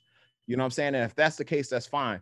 But where shit got weird was that I was looking at like, you know what, I'll sack my squat is the worst lift I have, but I'm like, you know what? They about to do my own signature wrist wraps, which they actually, we had ones that were supposed to come out. But they spelled my name wrong on the wrist wraps. And I was Damn. Like, you know what? this is probably not going to end up well, but they kept telling me it was going to come out and they didn't come out. And how I view powerlifting, and I hate to look at it like this. This is going to be all kind of wild, but I said I'll do powerlifting as long as it doesn't cost me money to do. That's the only reason why sponsorships are important to me. Sponsorships are about respect. It's not about what you get from the sponsorship. It's more like the people that are sending you something respect you. And when they respect you, that's a sign of endearment for me. So I don't care if you make a shitty product, but if you sent it to me, that means you respect me in some way. And I cherish that. So if I ever repped a company like Lift Heavy, he makes the stuff that looks like Run DMC. That guy sponsored me my second event. I wasn't even good, but he sponsored me. Man, I still post that dude shit. Like yeah. if I still go on his page and like his shirts, and he still reposts my stuff. I respect that stuff. So it's like one of those things where when all this stuff went bad, I was like, I'm gonna have my own wrist wraps at the end of it. So I hit up Lockjaw Collars, which is one of my sponsors. They were gonna do a signature collar for me. Then I said, well, you guys don't want to do a shirt for me. I'm gonna make my own shirt. And that's where everything hit the fan, because once I made my own shirt, they viewed it like, well, you don't talk about our products anymore. All you do is promote your shirts. I'm like, listen, I told you I need X amount of dollars to compete this year. You guys didn't want to give me that money. They gave me a bunch of incentives, which is fine. But I'm like, well, if I can make some of the money up by making a shirt, why not? And it got to the point where I started feeling like he was disrespecting me. So I sent the email, was like, you gonna respect me. If that's what the title is, I pretty much knew I was gonna keep that sponsorship. So that sponsorship ended and I started AOE Custom Apparel. And that was the direct response, was for me to start my own company. Yeah, I'll tell you, that's one thing that's for sure about powerlifting is sponsorships don't last. Like people who listen to this podcast regularly know I've been sponsored and dropped by Enzer, Titan, some other stuff. And even if you look at like Ray Williams, bro, he was sponsored by Alico. Then he was sponsored by Rogue, sponsored by SPD. But guess what? SPD is going to move on because Ray's not, you know, Ray Williams 5 years ago anymore. So it's just like, even for the best of the best, that shit never lasts. The only one who it really lasted for was Brad Gillingham with GNC. Yeah, GNC. He was sponsored by GNC for a long time. But Brad is still sponsored by GNC. Then, oh, there you go. Still is. Yeah, exactly. Still is. Exactly. Brad is. I met him at the Raw Nationals in Washington.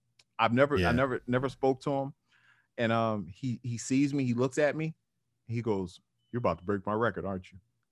And I look, and he goes, he says, "I know who you are," and I was like, "Oh, she." He goes, "You're gonna break my." He said, "But you know what? You're a good guy."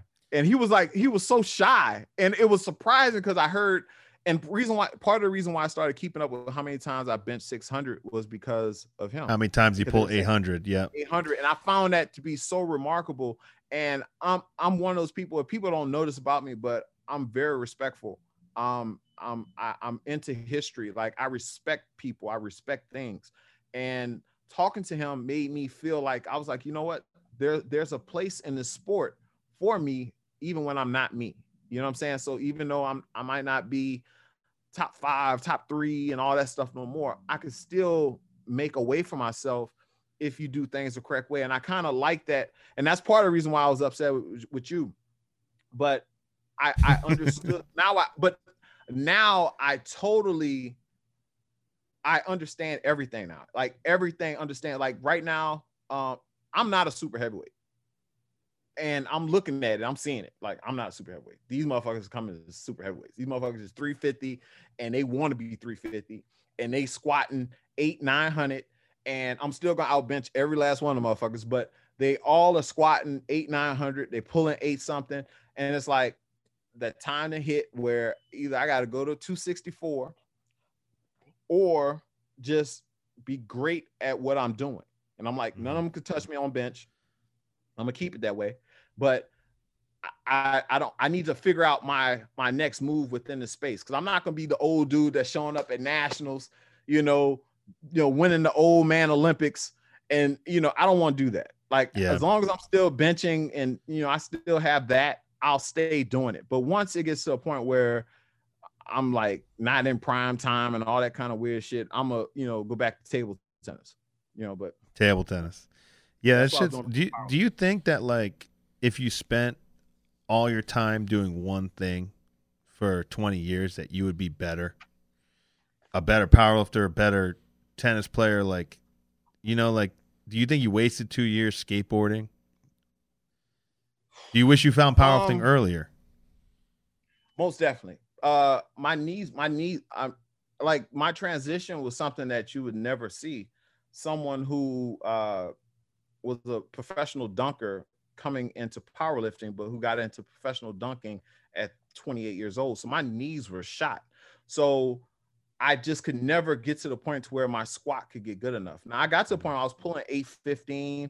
I was getting, my squat was really, I mean, my deadlift was really good. My deadlift at some point was better than my bench, but switching from that deadlift bar to the stiff bar just fucked me. And I just was never able to recover from it. And, you know, I've had some weird issues where I have not performed. Like, it's just times where I squatted well and then my deadlift just left me, wherever the case may be. Yeah. And I've had a bunch of injuries over the last couple of years that were weird, and finding out that I had to have hand surgery because of the issue that, I had trigger finger, to the point where my finger would just lock up on me. And it got to a point where I was almost about to break my finger to straighten it up. And I was dealing with that for like the last 2 years. And I finally got the surgery on that. So, I'm gonna give it another go where I go through a prep, like a real prep. I literally would deadlift 5 reps in every deadlift session, squat under 10 reps every session. So I've never really put in that effort like I need to at this, So yeah. I want to give it where I actually go through a real training protocol, You posted the other day about you want to do some crazy shit at this year's Nationals. You're going to do multiple days of lifting? Like, what's the plan? You're going to do masters, bench, and open? Like, how many meets are we doing that week? Well, whatever I wanted to do equipped this year, but, I don't even know how to put the shirt on, but I want to do bench nationals. I'm going to win bench nationals and then go to Raw Nationals and, put up something nice. But the thing is that bench nationals would be the priority, whereas never, I've never thought like that before. Every year I've always been top 3 and all this shit. And now it's like, I haven't squatted more than 300 pounds in over a year. So the bench would be 661 raw. Yeah. So, well, what do you think is a better achievement? Winning Master Worlds in total or winning open bench worlds? Raw. I'm not a big bench only guy. Like that shit's kind of trash. Like, and I don't mean it. I don't want to say it like that. Like I pride myself on being a great full meat lifter, right? Like all of my 600 benches happened where I totaled over 2,000 pounds. And also bench only is actually hard. Like I mentally it's hard getting up for those events. Like I won the Arnold this year. It was easy in a sense that I knew, like I looked at everyone's numbers and I'm like, they've never benched more than 562. I can open at that. So it was a check. And I also lost a shitload of weight at the Arnold. I was skinny as shit at the Arnold. So I'm sitting up there like 280, 278 when I get there. And I'm sitting up there like, I'm literally, no one's going to beat me. So let me just pick up the check. And then Corona had hit and all that kind of stuff. So no telling if we were going to compete again. But that same time, what's the kid's name? 105. Jake Amendola. Great bencher. Jake Amendola. Jake is an absolute savage, right? So I love Jake, right? Because Jake has showed me so much respect, and to the point where he was like, "Hey, man, I don't even want that record. That's your record, man. Go get it." Like just the fact that he showed that type of respect, and also he wasn't a good squatter and deadlifter, much like I was, and now he's very strong and he's getting stronger. Now he's probably gonna break the world record total. I just appreciate how he's gone about the situation. So for that, I don't want to call him a kid, but for him to handle the situation the way he's handled it, like the moment he benches 600 pounds in a competition, there's an argument he's the greatest bencher of all time, cross board. Like he would have an argument to say, I'm better than any person that's ever bench pressed. If he benches 600, and he's going to do it. He's going to bench 600 in a full meet. He's going to total 2,000. He may not win. He's not going to win if he totals 2,000. But I think that the fact that he's put himself in that position from where he was coming from, I so much respect that. So anytime you hear me talk about goats and all that kind of shit, I say I'm seeing goats. The person that I was really talking about when I first used to say that was Jen Thompson. Yeah. I wasn't chasing TD Davis. TD Davis weighed 200 pounds more than me. So I never viewed him as my competition. I was looking at Wilkes, and I remember they said there's Jen Thompson had the highest Wilkes, male or female, on the planet. And this was IPF world, you know, our world. Yeah. And I remember saying, I'm going to catch her. And I did. But, you know, it changed. Yeah, then they changed the formula so you can never catch her. Now I'm like number nine. But listen, if you bench 300 keys at like 300 pounds natural, you're gonna let people say that somebody else is the best bencher of all time? Of course not. That's why. I think that's the number, because I think Jake doing it is a foregone conclusion. And there's a little guy, I don't know his name, but he was driving me fucking crazy just talking about Jake. And I'm like, this dude is on Jake's dick, like, you know what I'm saying? And he used to always talk about him. And one time I watched him, and I'm just like, yeah, Jake's that good. Like, he's really that fucking good. Yeah, because he doesn't got that like fake arch bench press. He's just fucking strong. He lays on the bench, and the funny thing about only thing that's gonna hurt him, and I don't mean hurt him, that would hold him back is if he's scared to go up to 264 or go up to next weight class, because his frame, when you look at the weight versus his body, that's the thing. Like with me, I have small joints. Like my, you know, if you look at me, like my, I don't have huge. I don't know, man. It's a big ass pipe. Dude, your fucking forearms are huge. Like the difference between me being a raw bencher versus equipped, you guys handle weights that I've never handled before. And I think the stabilization would be the biggest issue with me crossing over. And also, I'm not sure if I, and also I've tried to put on a shirt and it's like, how the fuck? I thought y'all were lifting in a shirt that was made of wrist wraps. Like I thought it was the same material. And it was a bench daddy. Nah, yeah, they make those shits, but that's not what we wear. No. But honestly, J. Mike, and we talked about this on the podcast a lot because a lot of our listeners are single ply lifters, like ripped out dudes who are built like bodybuilders, they don't usually do well in gear. Like you just need to be big bone, thick, like have just mass. Like I think J. Mike could get a little carryover. Me and him have a similar body. Listen, next time we link up, like I'm pissed I didn't bring shirts for you, but next time we link up, we just gotta put you in the shirt. Like we put everybody else in a shirt in Denver except you. I really wanted, because I said that I actually contacted somebody and they still haven't contacted me back. But I was going to try to do equip, just like I said, like for something else for me to shoot for. Like, you know, like, oh, well, let me try equipped. And I'll never forget, someone was like a 600 bencher. They said a 600 bencher raw equals 550 equipped. Because they were like, bro, you're going to suck ass. And I'm sitting there like, suck.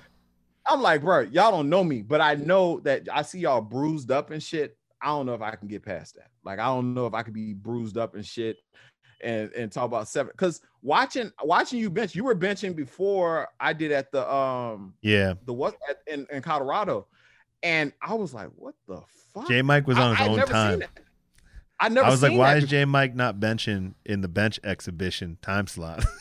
Because I thought that they were giving us our own time because y'all were lifting so much heavier weight.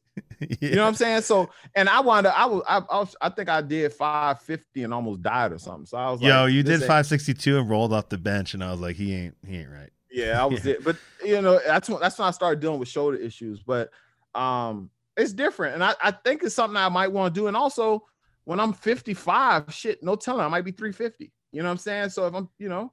Well, that's the thing about equipped in Fort Collins. I felt like me and Kelsey started lifting in equipment, and no one was really paying attention. And then we really loaded shit up, and like all those raw lifters, like me and Kelsey were like the outliers, you know.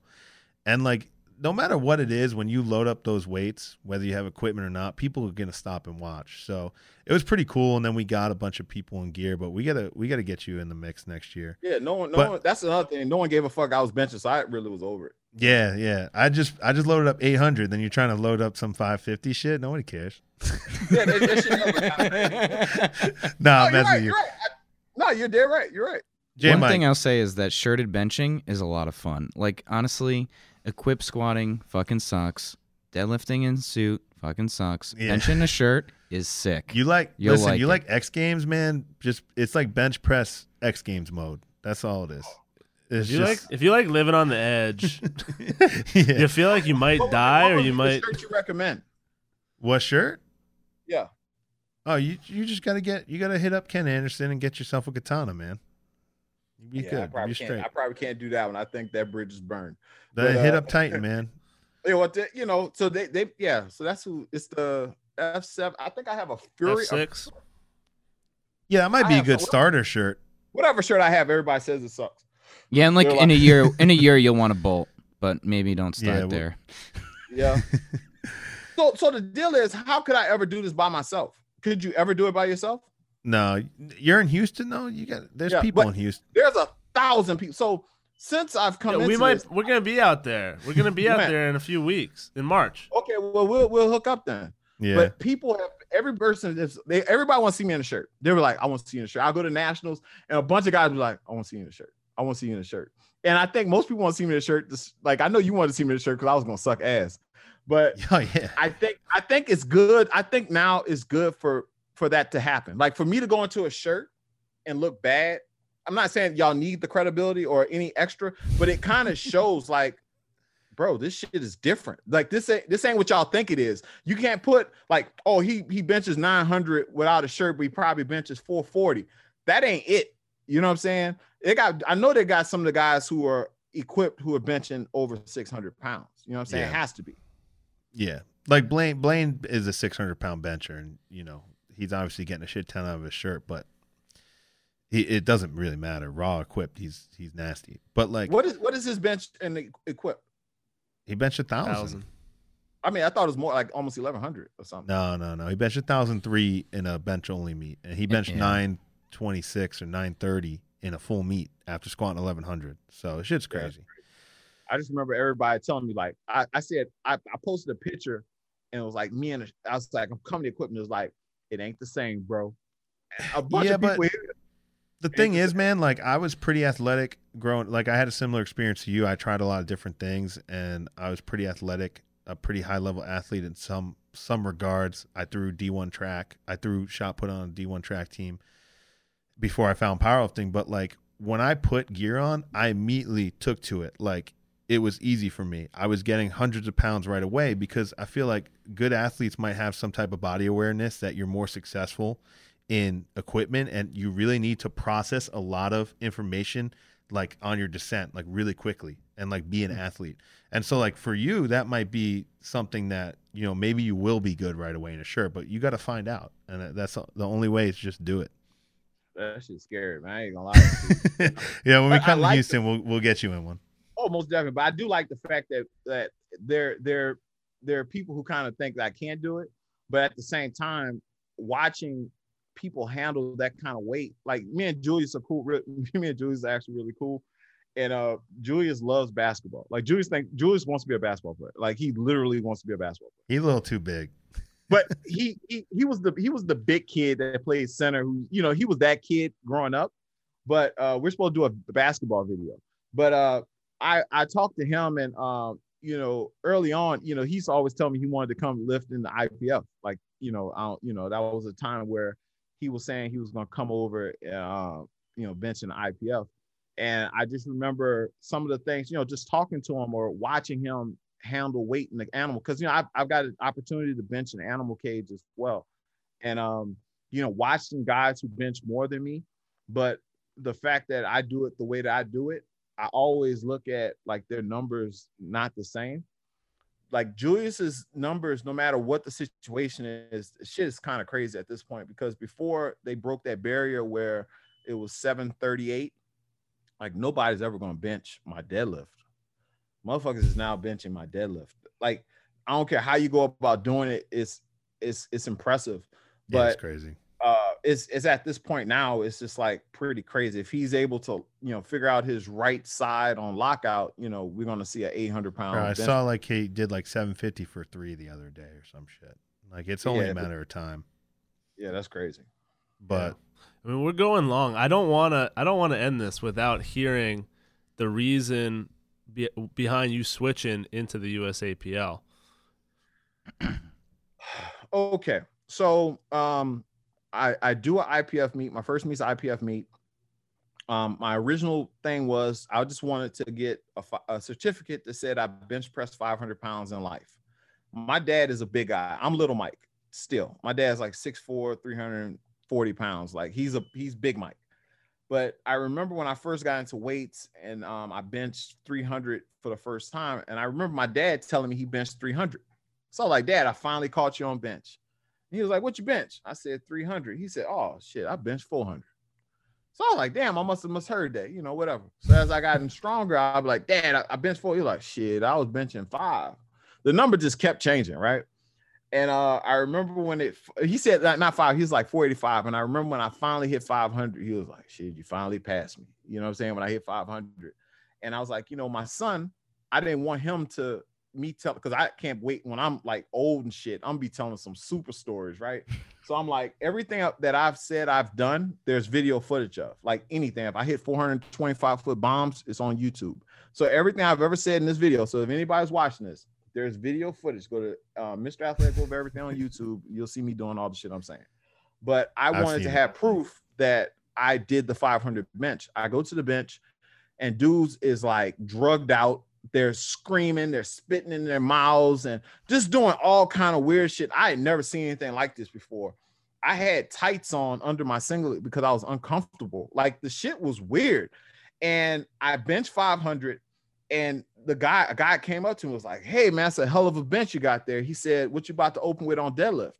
And I was like, deadlift? I was like, I don't do that. I just bench press. And he goes, oh. And I was like, well, what was that? And he says, well, the guy you just got finished beating on bench, he had to squat first, and now he's about to deadlift. I'm like, what the fuck that got to do with the tea in China? Like, I just bench, I beat him. He goes, well, anybody could do that. He said, but you do a full meet. And I didn't know anything in terms of what totals. I didn't understand it.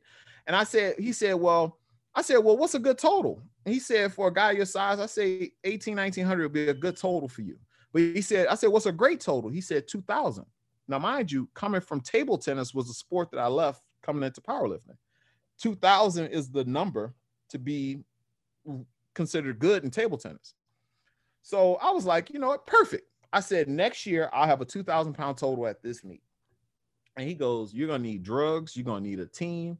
And he says, you're going to need a coach. You know what I'm saying? You don't know anything. I said, even better. Next year, I'll have a total at 2,000 pounds. We bet $300. A year later, a month earlier, I had a 2,000 pound total. So now I'm thinking everyone's going to love me. I documented this. I was drug-free. I told everyone I was drug-free. And that's one of the biggest mistakes I made, is that I didn't understand that people looked down. It was almost like they flipped the fact that I was drug-free against me. And I'm sitting up there like, now in retrospect, if I had to do it over, I just would have kept it moving instead of making it like, I'm drug-free, I'm drug-free, I'm drug-free. And everybody just, you like, did the right thing. I think, in retrospect, I think that wasn't a place for it. It's like, it's almost like you going somewhere and you're expecting that, like going to a Celtics game and you got bullshit on and you're like, why everybody isn't accepting me? Like, you're not around the Celtics, you know, whatever the case may be. And I stood on that, and they took it personally. When I hit 2000, some people were happy for me, but a lot of people were kind of like, fuck that guy. Like, fuck him. He thinks he's better than us. He's genetically gifted. He's black. You know, he's a super athlete. He's probably on drugs. Like, you know, they're the main ones that's, you know, they're on drugs. The ones that say they're not, all this kind of shit. So I hit a 760 deadlift to pull 2000. I cried like a bitch. I was in such shambles. I couldn't even do my third attempt. So afterwards, I'm in the bathroom. One of the judges, while I'm peeing, comes up to me and says, you know, I red lighted you, right? So I'm looking over at him. I'm like, I don't give a fuck. You know, I just told 2000, you know. Like, he says, the way you're built, you cannot deadlift. He said, you cannot lock out. It's impossible for you to lock out. It's the way you're built. So I'm like sitting up there like, bro, who gives a fuck? I just told 2000. I'm about to put this shit on YouTube. I'm about to be famous. Like, what the fuck? You? Yeah. So when this happens, I was so wrecked. It was like all that time, that entire year, I was doing a meet every week. Not every week. I wasn't T Cummins, but I was doing a week. I was doing a meet probably once a month. I think I did 8 meets in 2014 to 2015 when I did it. And in the middle of that, I actually did a USAPL meet. So when they were first, when I first was getting close to 2000, I said, they was like, if you're so drug free, go do a USAPL meet. I was like, you know what, fuck, I'm gonna go do one. So I go to the Reliance Center, and I forgot the guy's name. He's an older gentleman. He saw my numbers. He said, hey, I think you made a mistake on your bench. You saying you're opening at 250 kilos. And I was like, yeah, I am. And he goes, oh, well, who are you? So he literally says, I'm gonna follow you. So he literally followed me for every lift that I did. And he was calling me hard as shit. And we get to deadlift. He bombed me out on deadlift. And afterwards, he goes, I'm only trying to get you ready for Ray and Blaine. He said, you just got to work on some things. I'm just like, I can't go to nationals now. You done bomb me out. And, so this was in the USAPL? Yeah, it was USAPL. I forgot the guy's name, but everyone knows the guy. He's an older gentleman. And I'm glad that happened. I came back to USAPL that following meet in total 2000.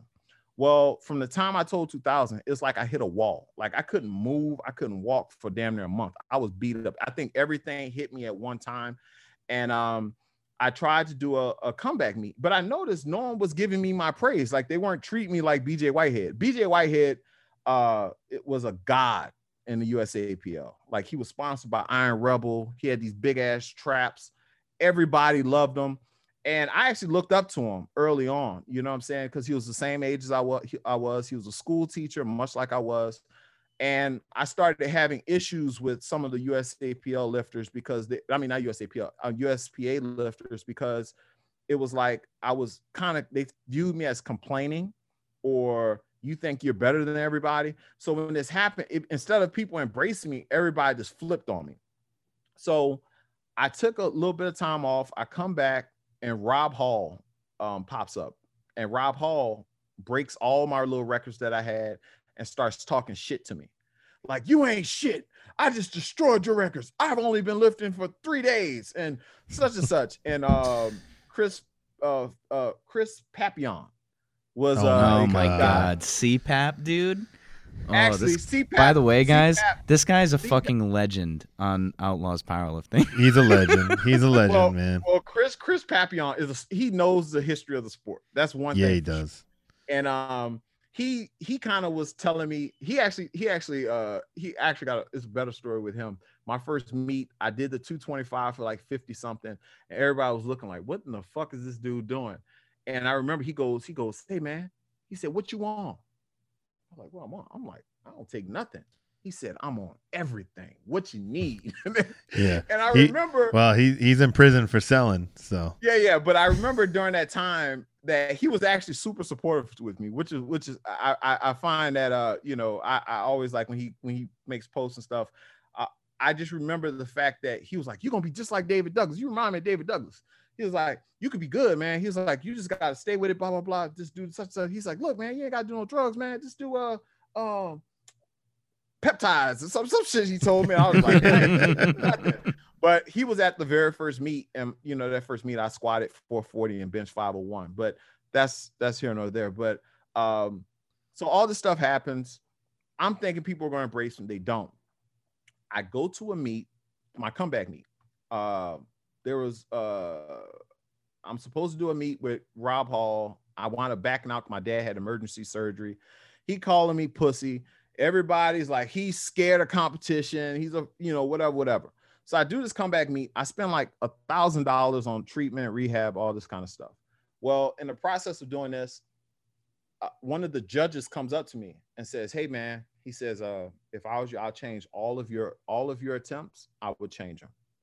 He goes, why? I said, why? He says, well, we just had a meeting about you. I said, what you mean? He says, the meet director just came to us and said that you don't lock out and you don't squat to depth and you watch all of your lifts. So I'm sitting up there like, damn, I think that's kind of weird. But at the time, this is when my deadlift had got really good. I started pulling over 800. So I'm sitting up there like, well, let's see. So I open at 500 on squat just to kind of see what happened. When I came up to squat, he removed the the umpire or the official out of the chair, the meet director, his name is Tommy. He removed the judge and he calls my lifts. So I get the first squat, get the second squat. I missed my third outright. So we get the bench press. Weirdest thing ever. I've never had anyone hand off to me. I always used the handoff people that they had. I go out there for bench and no one says anything. People are like, you can just tell no one's fucking with me, right? So I go out there and I'm grabbing the bar. Now, mind you, I only been powerlifting a year, so I don't know the rules really. I thought that once you touched the bar, you couldn't take your hands off the bar on bench. I don't know why I thought this. You're making up your own rules. I go up there, grab the bar, and I'm like, all right, waiting for a spot or something. I have a mouthpiece in, so I'm like, one, and I'm like, waiting. I'm like, wait a minute, I don't have a spotter. I see the clock going, and I'm like, I'm trying to tell the judge that I need a lift off. So after a while, he leans and he said, hey, man, hey, come get this guy a lift off. So they grab some dude out the audience, and he just comes and just dumps the weight on me. And I kind of miss it. So when this happens, it was 5:45. So what the story is that everyone said I opened too high. But in all actuality, it was a fucked up handoff. It was random. So I'm like, I need a spot. I need a lift off. And everybody's looking at me like, find them a lift off. You could just tell they were against me. Mm-hmm. I go back out. I hit the 545. Then I go up for 562. I miss it. So now deadlift comes. He removes the judge for deadlift when I come up. And when I finish, he goes away. So I open at 700. I throw it through the roof. Now I jump to 771. I throw 771 through the roof. I put the weight down. He looks at me and goes, and when he goes, the other judge changes. So I'm sitting up there like, wait, what? So everybody in the crowd's like, wait, what just happened? It was like, he got that lift. So I look at the video and I flip out. So I start like, what the fuck going on? I'm out, I'm quitting, blah, blah, blah. So next thing you know, they was like, look, don't let them do you like that. They was like, that's what they want you to do. Don't do it. Just take it again, you know, whatever.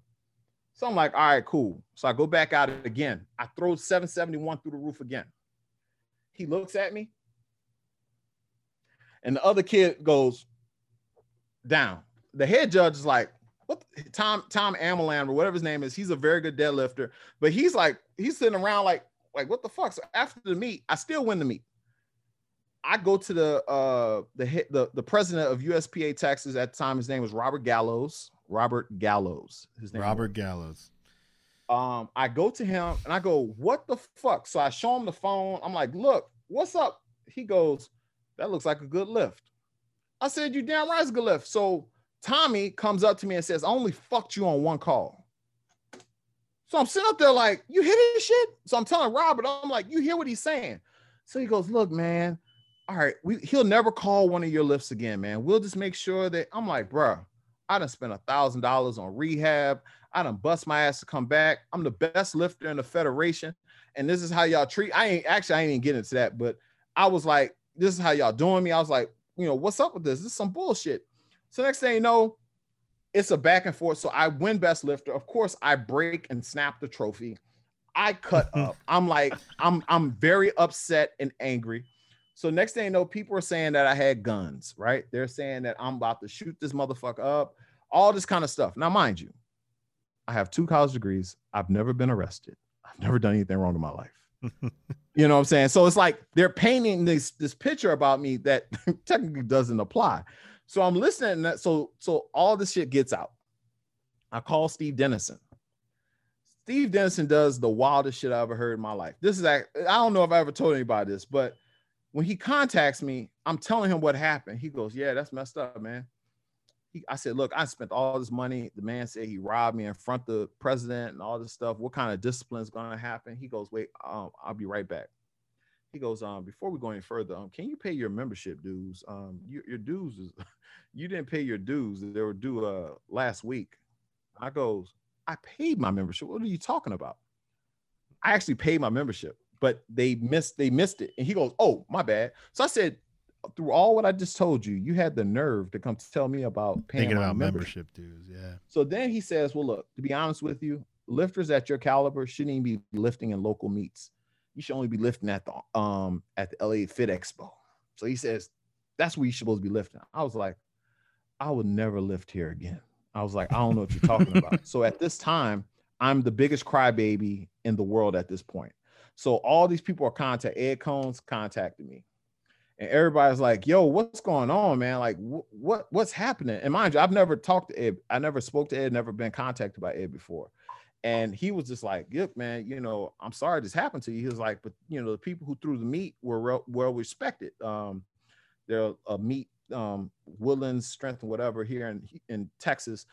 They threw all the meets locally. So it was like, if I was having this problem, I would never be able to do a competition again. Because at the time, I never traveled for powerlifting. So I started getting death threats. And I remember this one guy, because typically, if you're a good powerlifter, I typically think that people understand. So if I look in your bio, you got a 2,000 total and you've done some stuff, I feel like I'll listen to what you have to say, you know, whatever. And I said, listen, man, I'm an athlete. At the end of the day, I never went in this trying to be, you know, world record holder. I'm an athlete. He goes, just because you play tree hockey doesn't make you anything special. Now, mind you, I'm like, tree hockey? What the fuck is that? But who said this? Fuck is tree hockey? This dude. So I'm sitting up there like, that felt disrespectful as fuck. And it took me a day to, I was like, that didn't sound right. So I look it up and it's a term for black people playing basketball. I never heard that shit before. This is like some next level racist shit. Yeah, that's fucked up. So at this point, I go online and I make the video.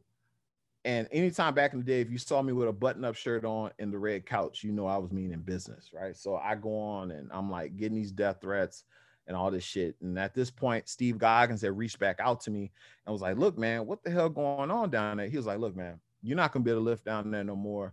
He said, I know you're a drug-free athlete, so maybe you should go to the USAPL. And this is where you come in at, Joe.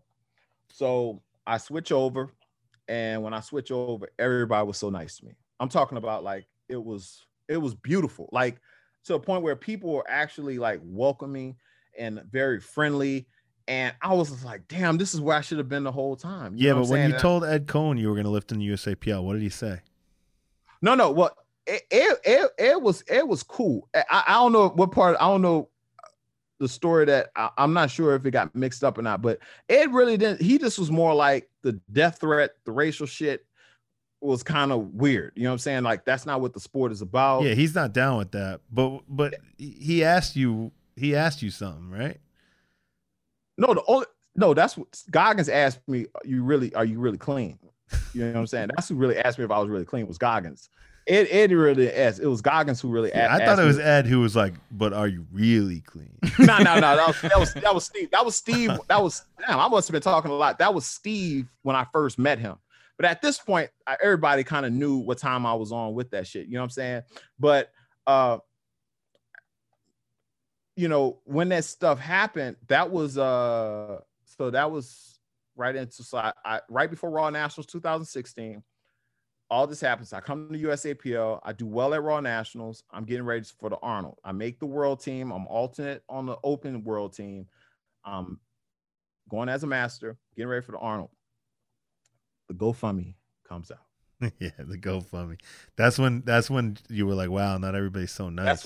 That's when everybody's not so nice, right? So I'm sitting up there. Now, mind you, if anyone knows me, I've been a personal trainer since 2001. I really started doing well for myself in 2011. I mean, 2006, 2007. I started making six figures as a personal trainer. I was world recognized for Bally Total Fitness as one of the best trainers in America, all this kind of stuff. So I've done pretty well. Have nice things, nice old school cars, nice, you know, $1 million car collection, all this kind of stuff. And when this happened, my clients who some of the people that I've worked with were a lot of these rich kids. They have no aspirations for being professional athletes. They have no desperation. And typically what you find with these kind of kids is that they have WestU Little League is one of the best Little League organizations in the world. Only 10% of them that go to Little League World Series and all that shit ever play high school baseball. They get burnt out. I've been able to work with some of these kids, help them go off to college and all this kind of stuff. So when people find out that I'm doing IPF Worlds and all this kind of stuff. Whoa. Y'all still there? Yeah. Something just happened. Okay. All right. So when people find out that I'm doing IPF Worlds and all this stuff, they say, hey man, if you need anything, let us know. So I'm sitting out there like, well, I don't know. I said, well, it's like, hey, just let us know where to put the money. So I'm sitting out there like, well, what the fuck? I don't want them to think that, you know, I'm asking them for money. And I was like, well, I'll just start a GoFundMe, but I wasn't going to tell anybody. Right. So I didn't say anything. I never made a post. I didn't ask anybody for anything. My clients started putting money into the GoFundMe. Like people like, hey, well, here's $1,000. Here's such and such. I think I know who it was, who one of the people, but when people started doing the GoFundMe for the Arnold, you and Tina were very vocal about it.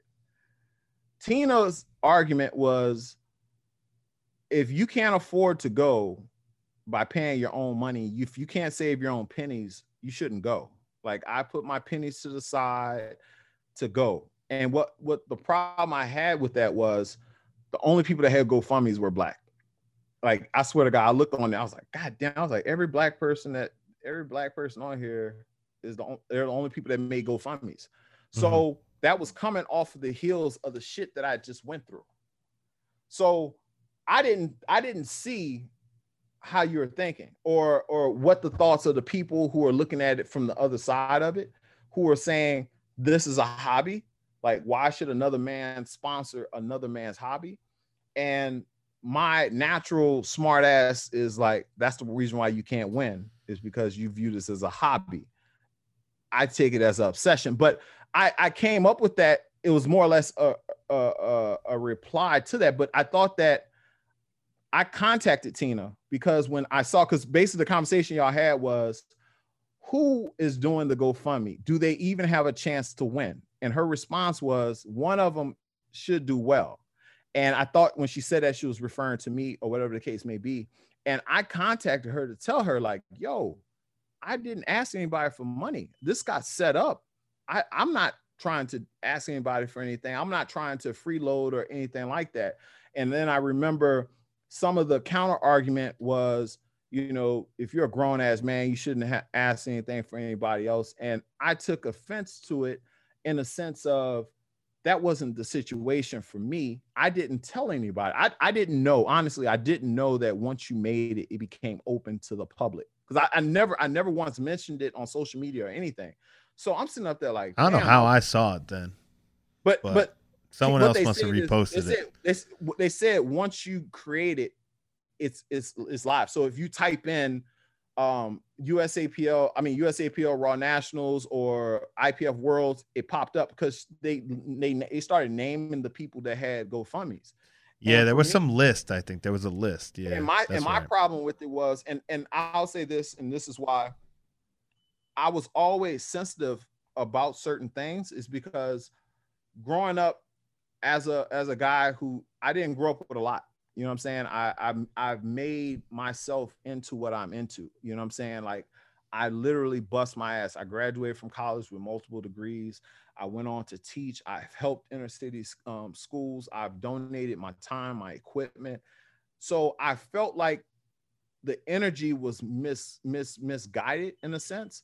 And it was more like an attack on, like, it kind of felt, it kind of made me feel, it felt like someone was attacking me socially, economically almost, you know what I'm saying? And I don't, and in retrospect, I think I was sensitive because of where I came from. And I thought that I was coming from something that was better.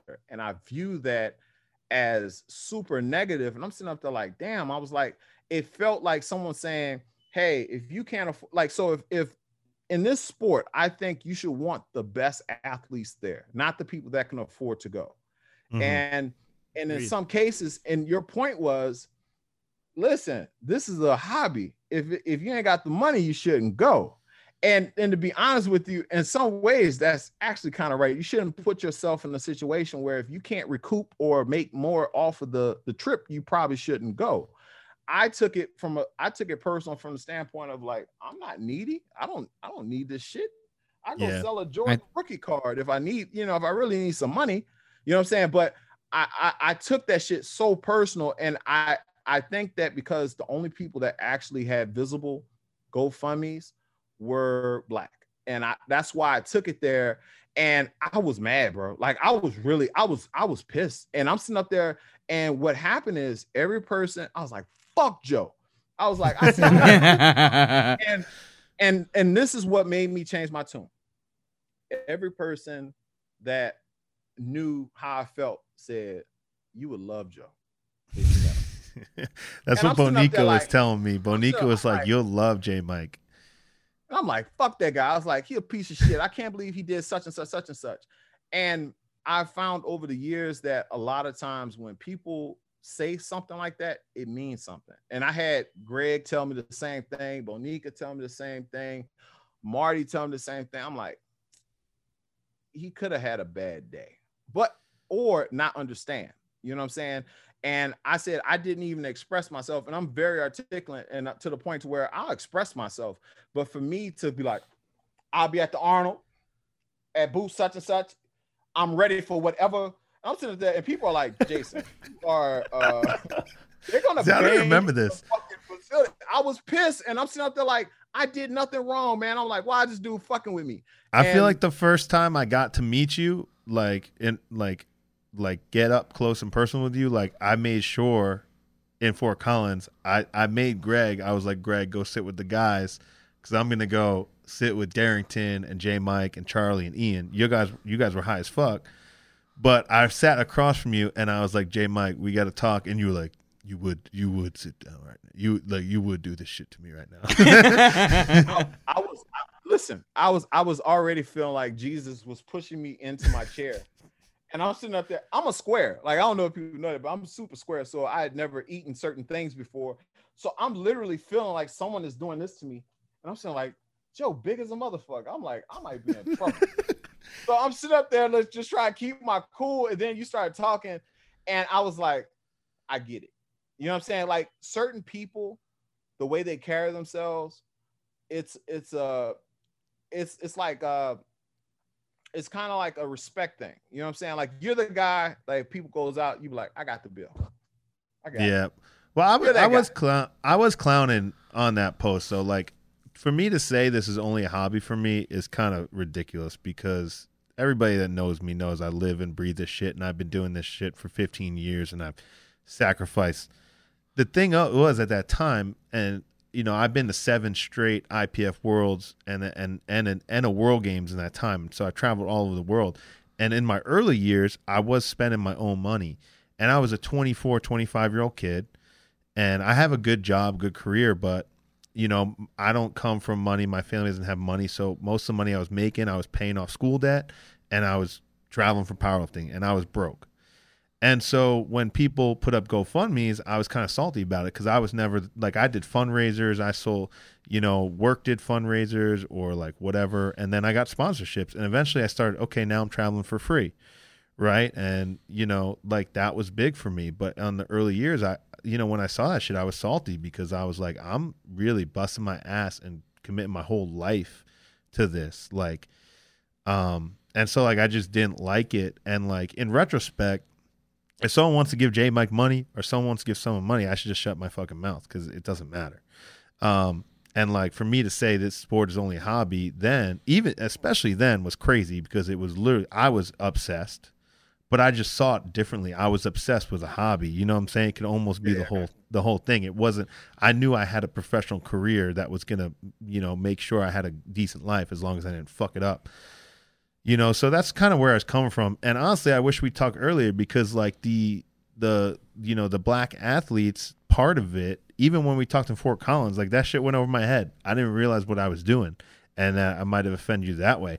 That shit, I told you that story with Goggins was because Goggins, I talked shit about Goggins and Malik Durstein, and they were calling me a racist. And I was like, yo, it's just crazy, because like, it's just saying that because of the situation and taking it out of context. And I'm like, that shit is just the craziest. That's just the craziest thing I ever heard. But like, I didn't even realize that shit went over my head. Yeah. And the great thing about powerlifting is like you, Ray Williams, like Kim Walford, like all the heroes of the sport, Bonica, you know, I'm tight with Bonica. Like all the heroes of the sport are black. A lot of them. Russ Voorhees, like the biggest name in the game. And so like when I talk about a situation like GoFundMes and shit, I'm not even, you know, I'm in this powerlifting community, USAPL. I'm not thinking about race. You know, USPA is trash. Like, we don't operate like that. Yeah. So I wasn't really thinking about it that way. And I just was like, yo, this dude, like, I see you posting your nice ass Dodge Charger, Challenger or whatever. And then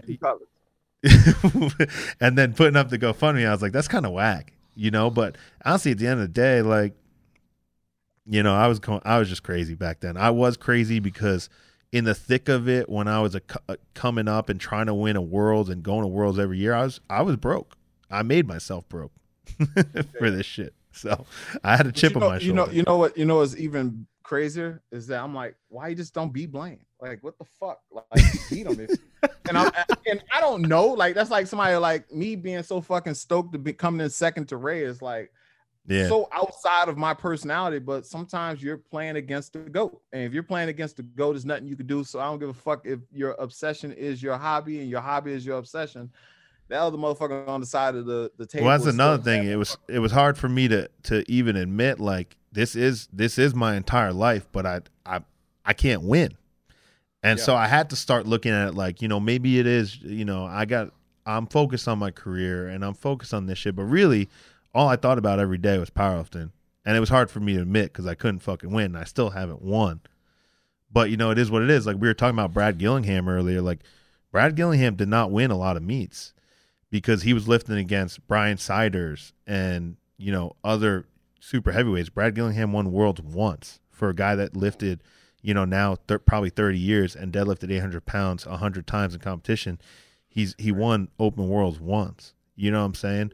Because there were dudes that were bigger and stronger than him.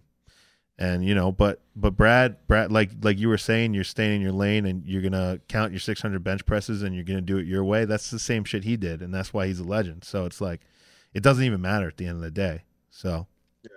But I'm kind of, like I said, I've matured. Like, I'm 43, about to turn 44, but I'm extremely childish as fuck. I listen to young people music.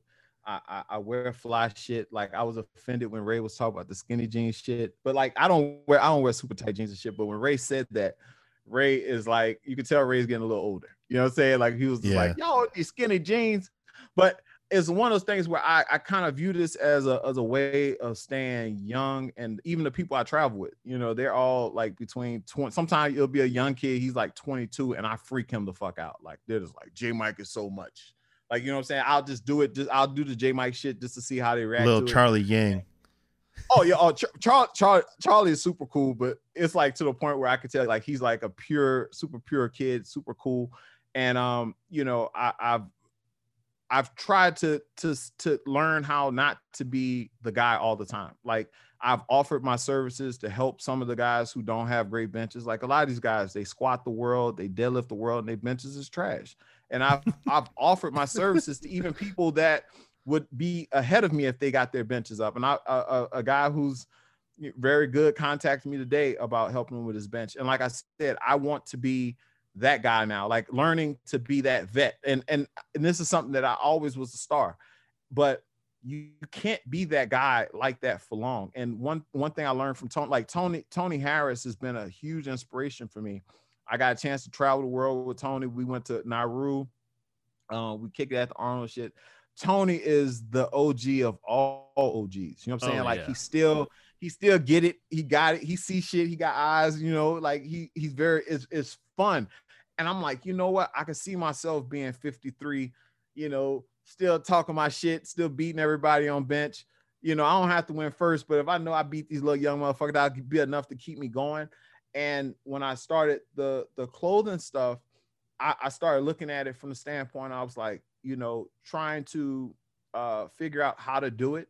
And I said, you know, I'm going to take that on as something that I wanted to do and maybe have a different message with it, like make it mean something. Cause like literally I remember wearing shirts like with all this shit. I'm like, what the fuck does this mean? This is like some double worst shit. Like, what is this? So I started coming up with little phrases and sayings and things that I think about. So I invested $25,000 of my own money. I bought the best equipment that you can buy. And I said, I wanted to make something different. I wanted to be able to add, like, that hat has, what does the hat have inside of it? Inside? Yeah, I can't take my headset off. Okay, well, I don't know if I like put something like your name or something. I don't know if I did that, but in some cases, I put labels in certain things, like if someone, their names or something like that. I'm not sure.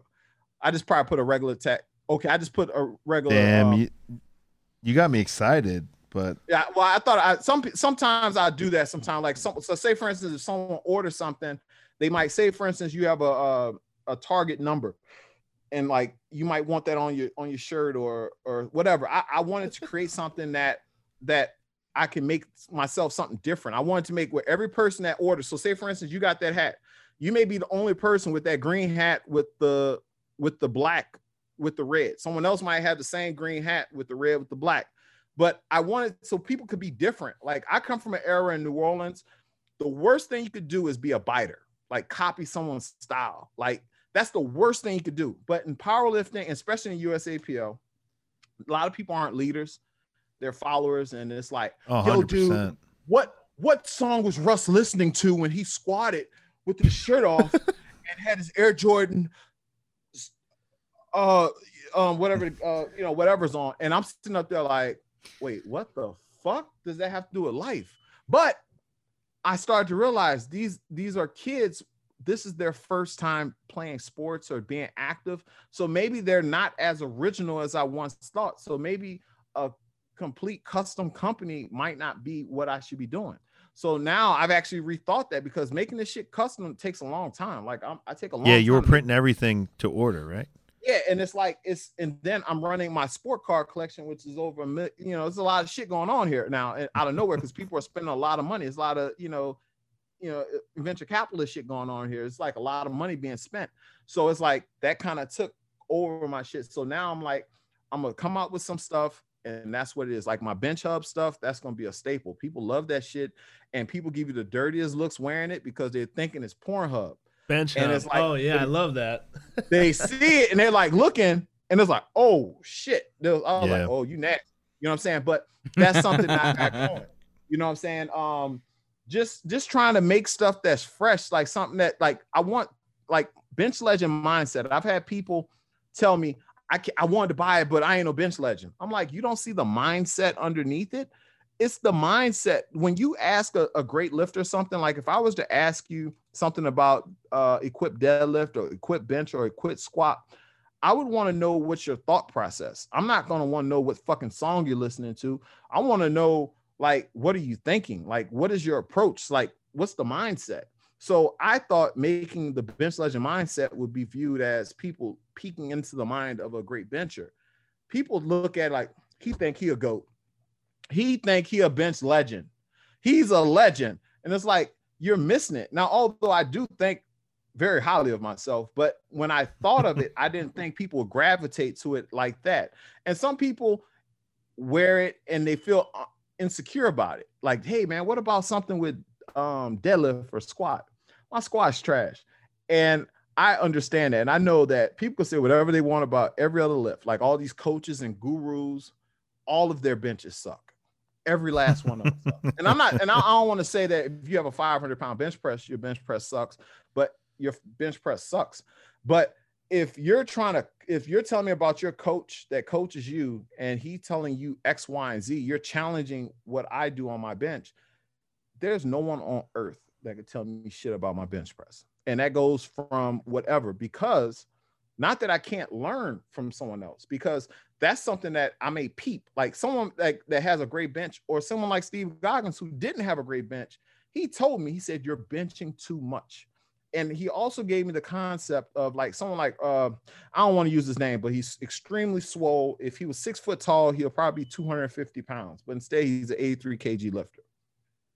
If I would coach him as if he was a bigger athlete, meaning he wouldn't bench press 5 days a week, 4 days a week. He wouldn't do that. I would approach it based on the way he's muscularly built. But since they're, whatever the number is, they bench press 5 times a week. And then everyone else does it too. So it's like one of those things where sometimes you have to look at how things work. Like I'm 292 pounds. I'm a pretty fucking lean 292 pounds. You can't view me the same way as you view someone else because it looks different on you. I have extremely long arms. It's like a bunch of shit that goes into it. So sometimes I look at people like I watch people who bench press. They have so much stress on the outside parts of their forearm. And I'm like, if you alleviated that stress just a little bit, that energy will be going upward, not in your fucking face. And I watch them. And I've offered like, hey, man, I'm not trying to, tell you, but hey, I'm not telling you to change it, but just change the stress point maybe. The stress point, because you can see it. Like when I watch people bench, I'm literally looking at stress points. Like you can see the bow in their forearm. They're doing this team close grip shit and all this weird shit. And I'm just like, you could just fix that. Learn how to put your wrist wraps on. Like that is one of the greatest tips I could tell you. Learn to put your raw lifters don't know how to wear wrist wraps. It's so funny. World champions. Yeah, they wrap their arm. Yeah, it's so stupid. It's like I can't. Her name is Kathy. Kathy, she's an IPF judge. Kathy Marksteiner. Oh my god, she made me rewrap my wrist 10 times at IPF. Get the fuck out of here at Nationals. Come on, man. But now that might be excessive, but what it did was it made me realize I need to be consistent with my wraps, and I need to know the rules. You know what I'm saying? Like take advantage of the rules that you have. So now I understand what I can get away with, what I can't. And what I'm looking to do is create a spring from when the bar touches my chest to when I accelerate the bar. I don't rest the bar on my chest. I pull the bar on my chest.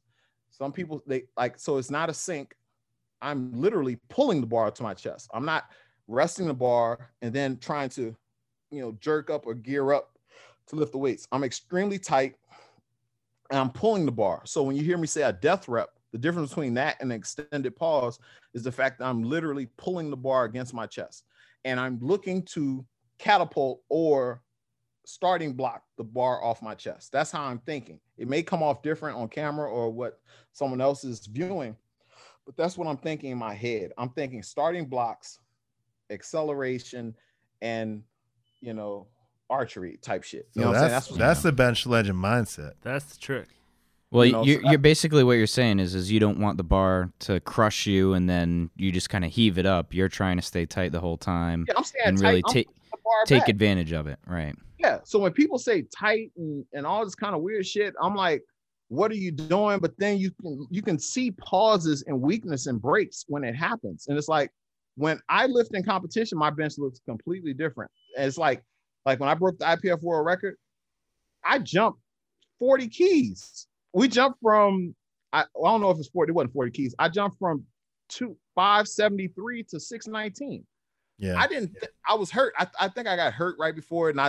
And Paulie was like, Jason, we're loading the bar with the world record. I was like 589. He was like, no, 619. I'm like, what? Because I didn't know the record went up. I thought it was still 607. And he put it on the bar. And I got it. And I was sitting up there like, he said, Jason, I've been watching you train. You doubled 600 for 2 sets. Pause. Like, what are you like? No, honestly, I was surprised because when I watch your training, I'm like, all right, when he says he does pause bench, it's kind of like touch and go. Right. And I talk about that too. And it's like 600 pounds. And I'm like, okay, that's sick. I don't bench 600 pounds. I mean, like, I'm not, but I'm like, but then you go to the meet and you do a comp pause and you still bench more than you do in the gym. I'm like, damn, that dude peaked because that shit's crazy.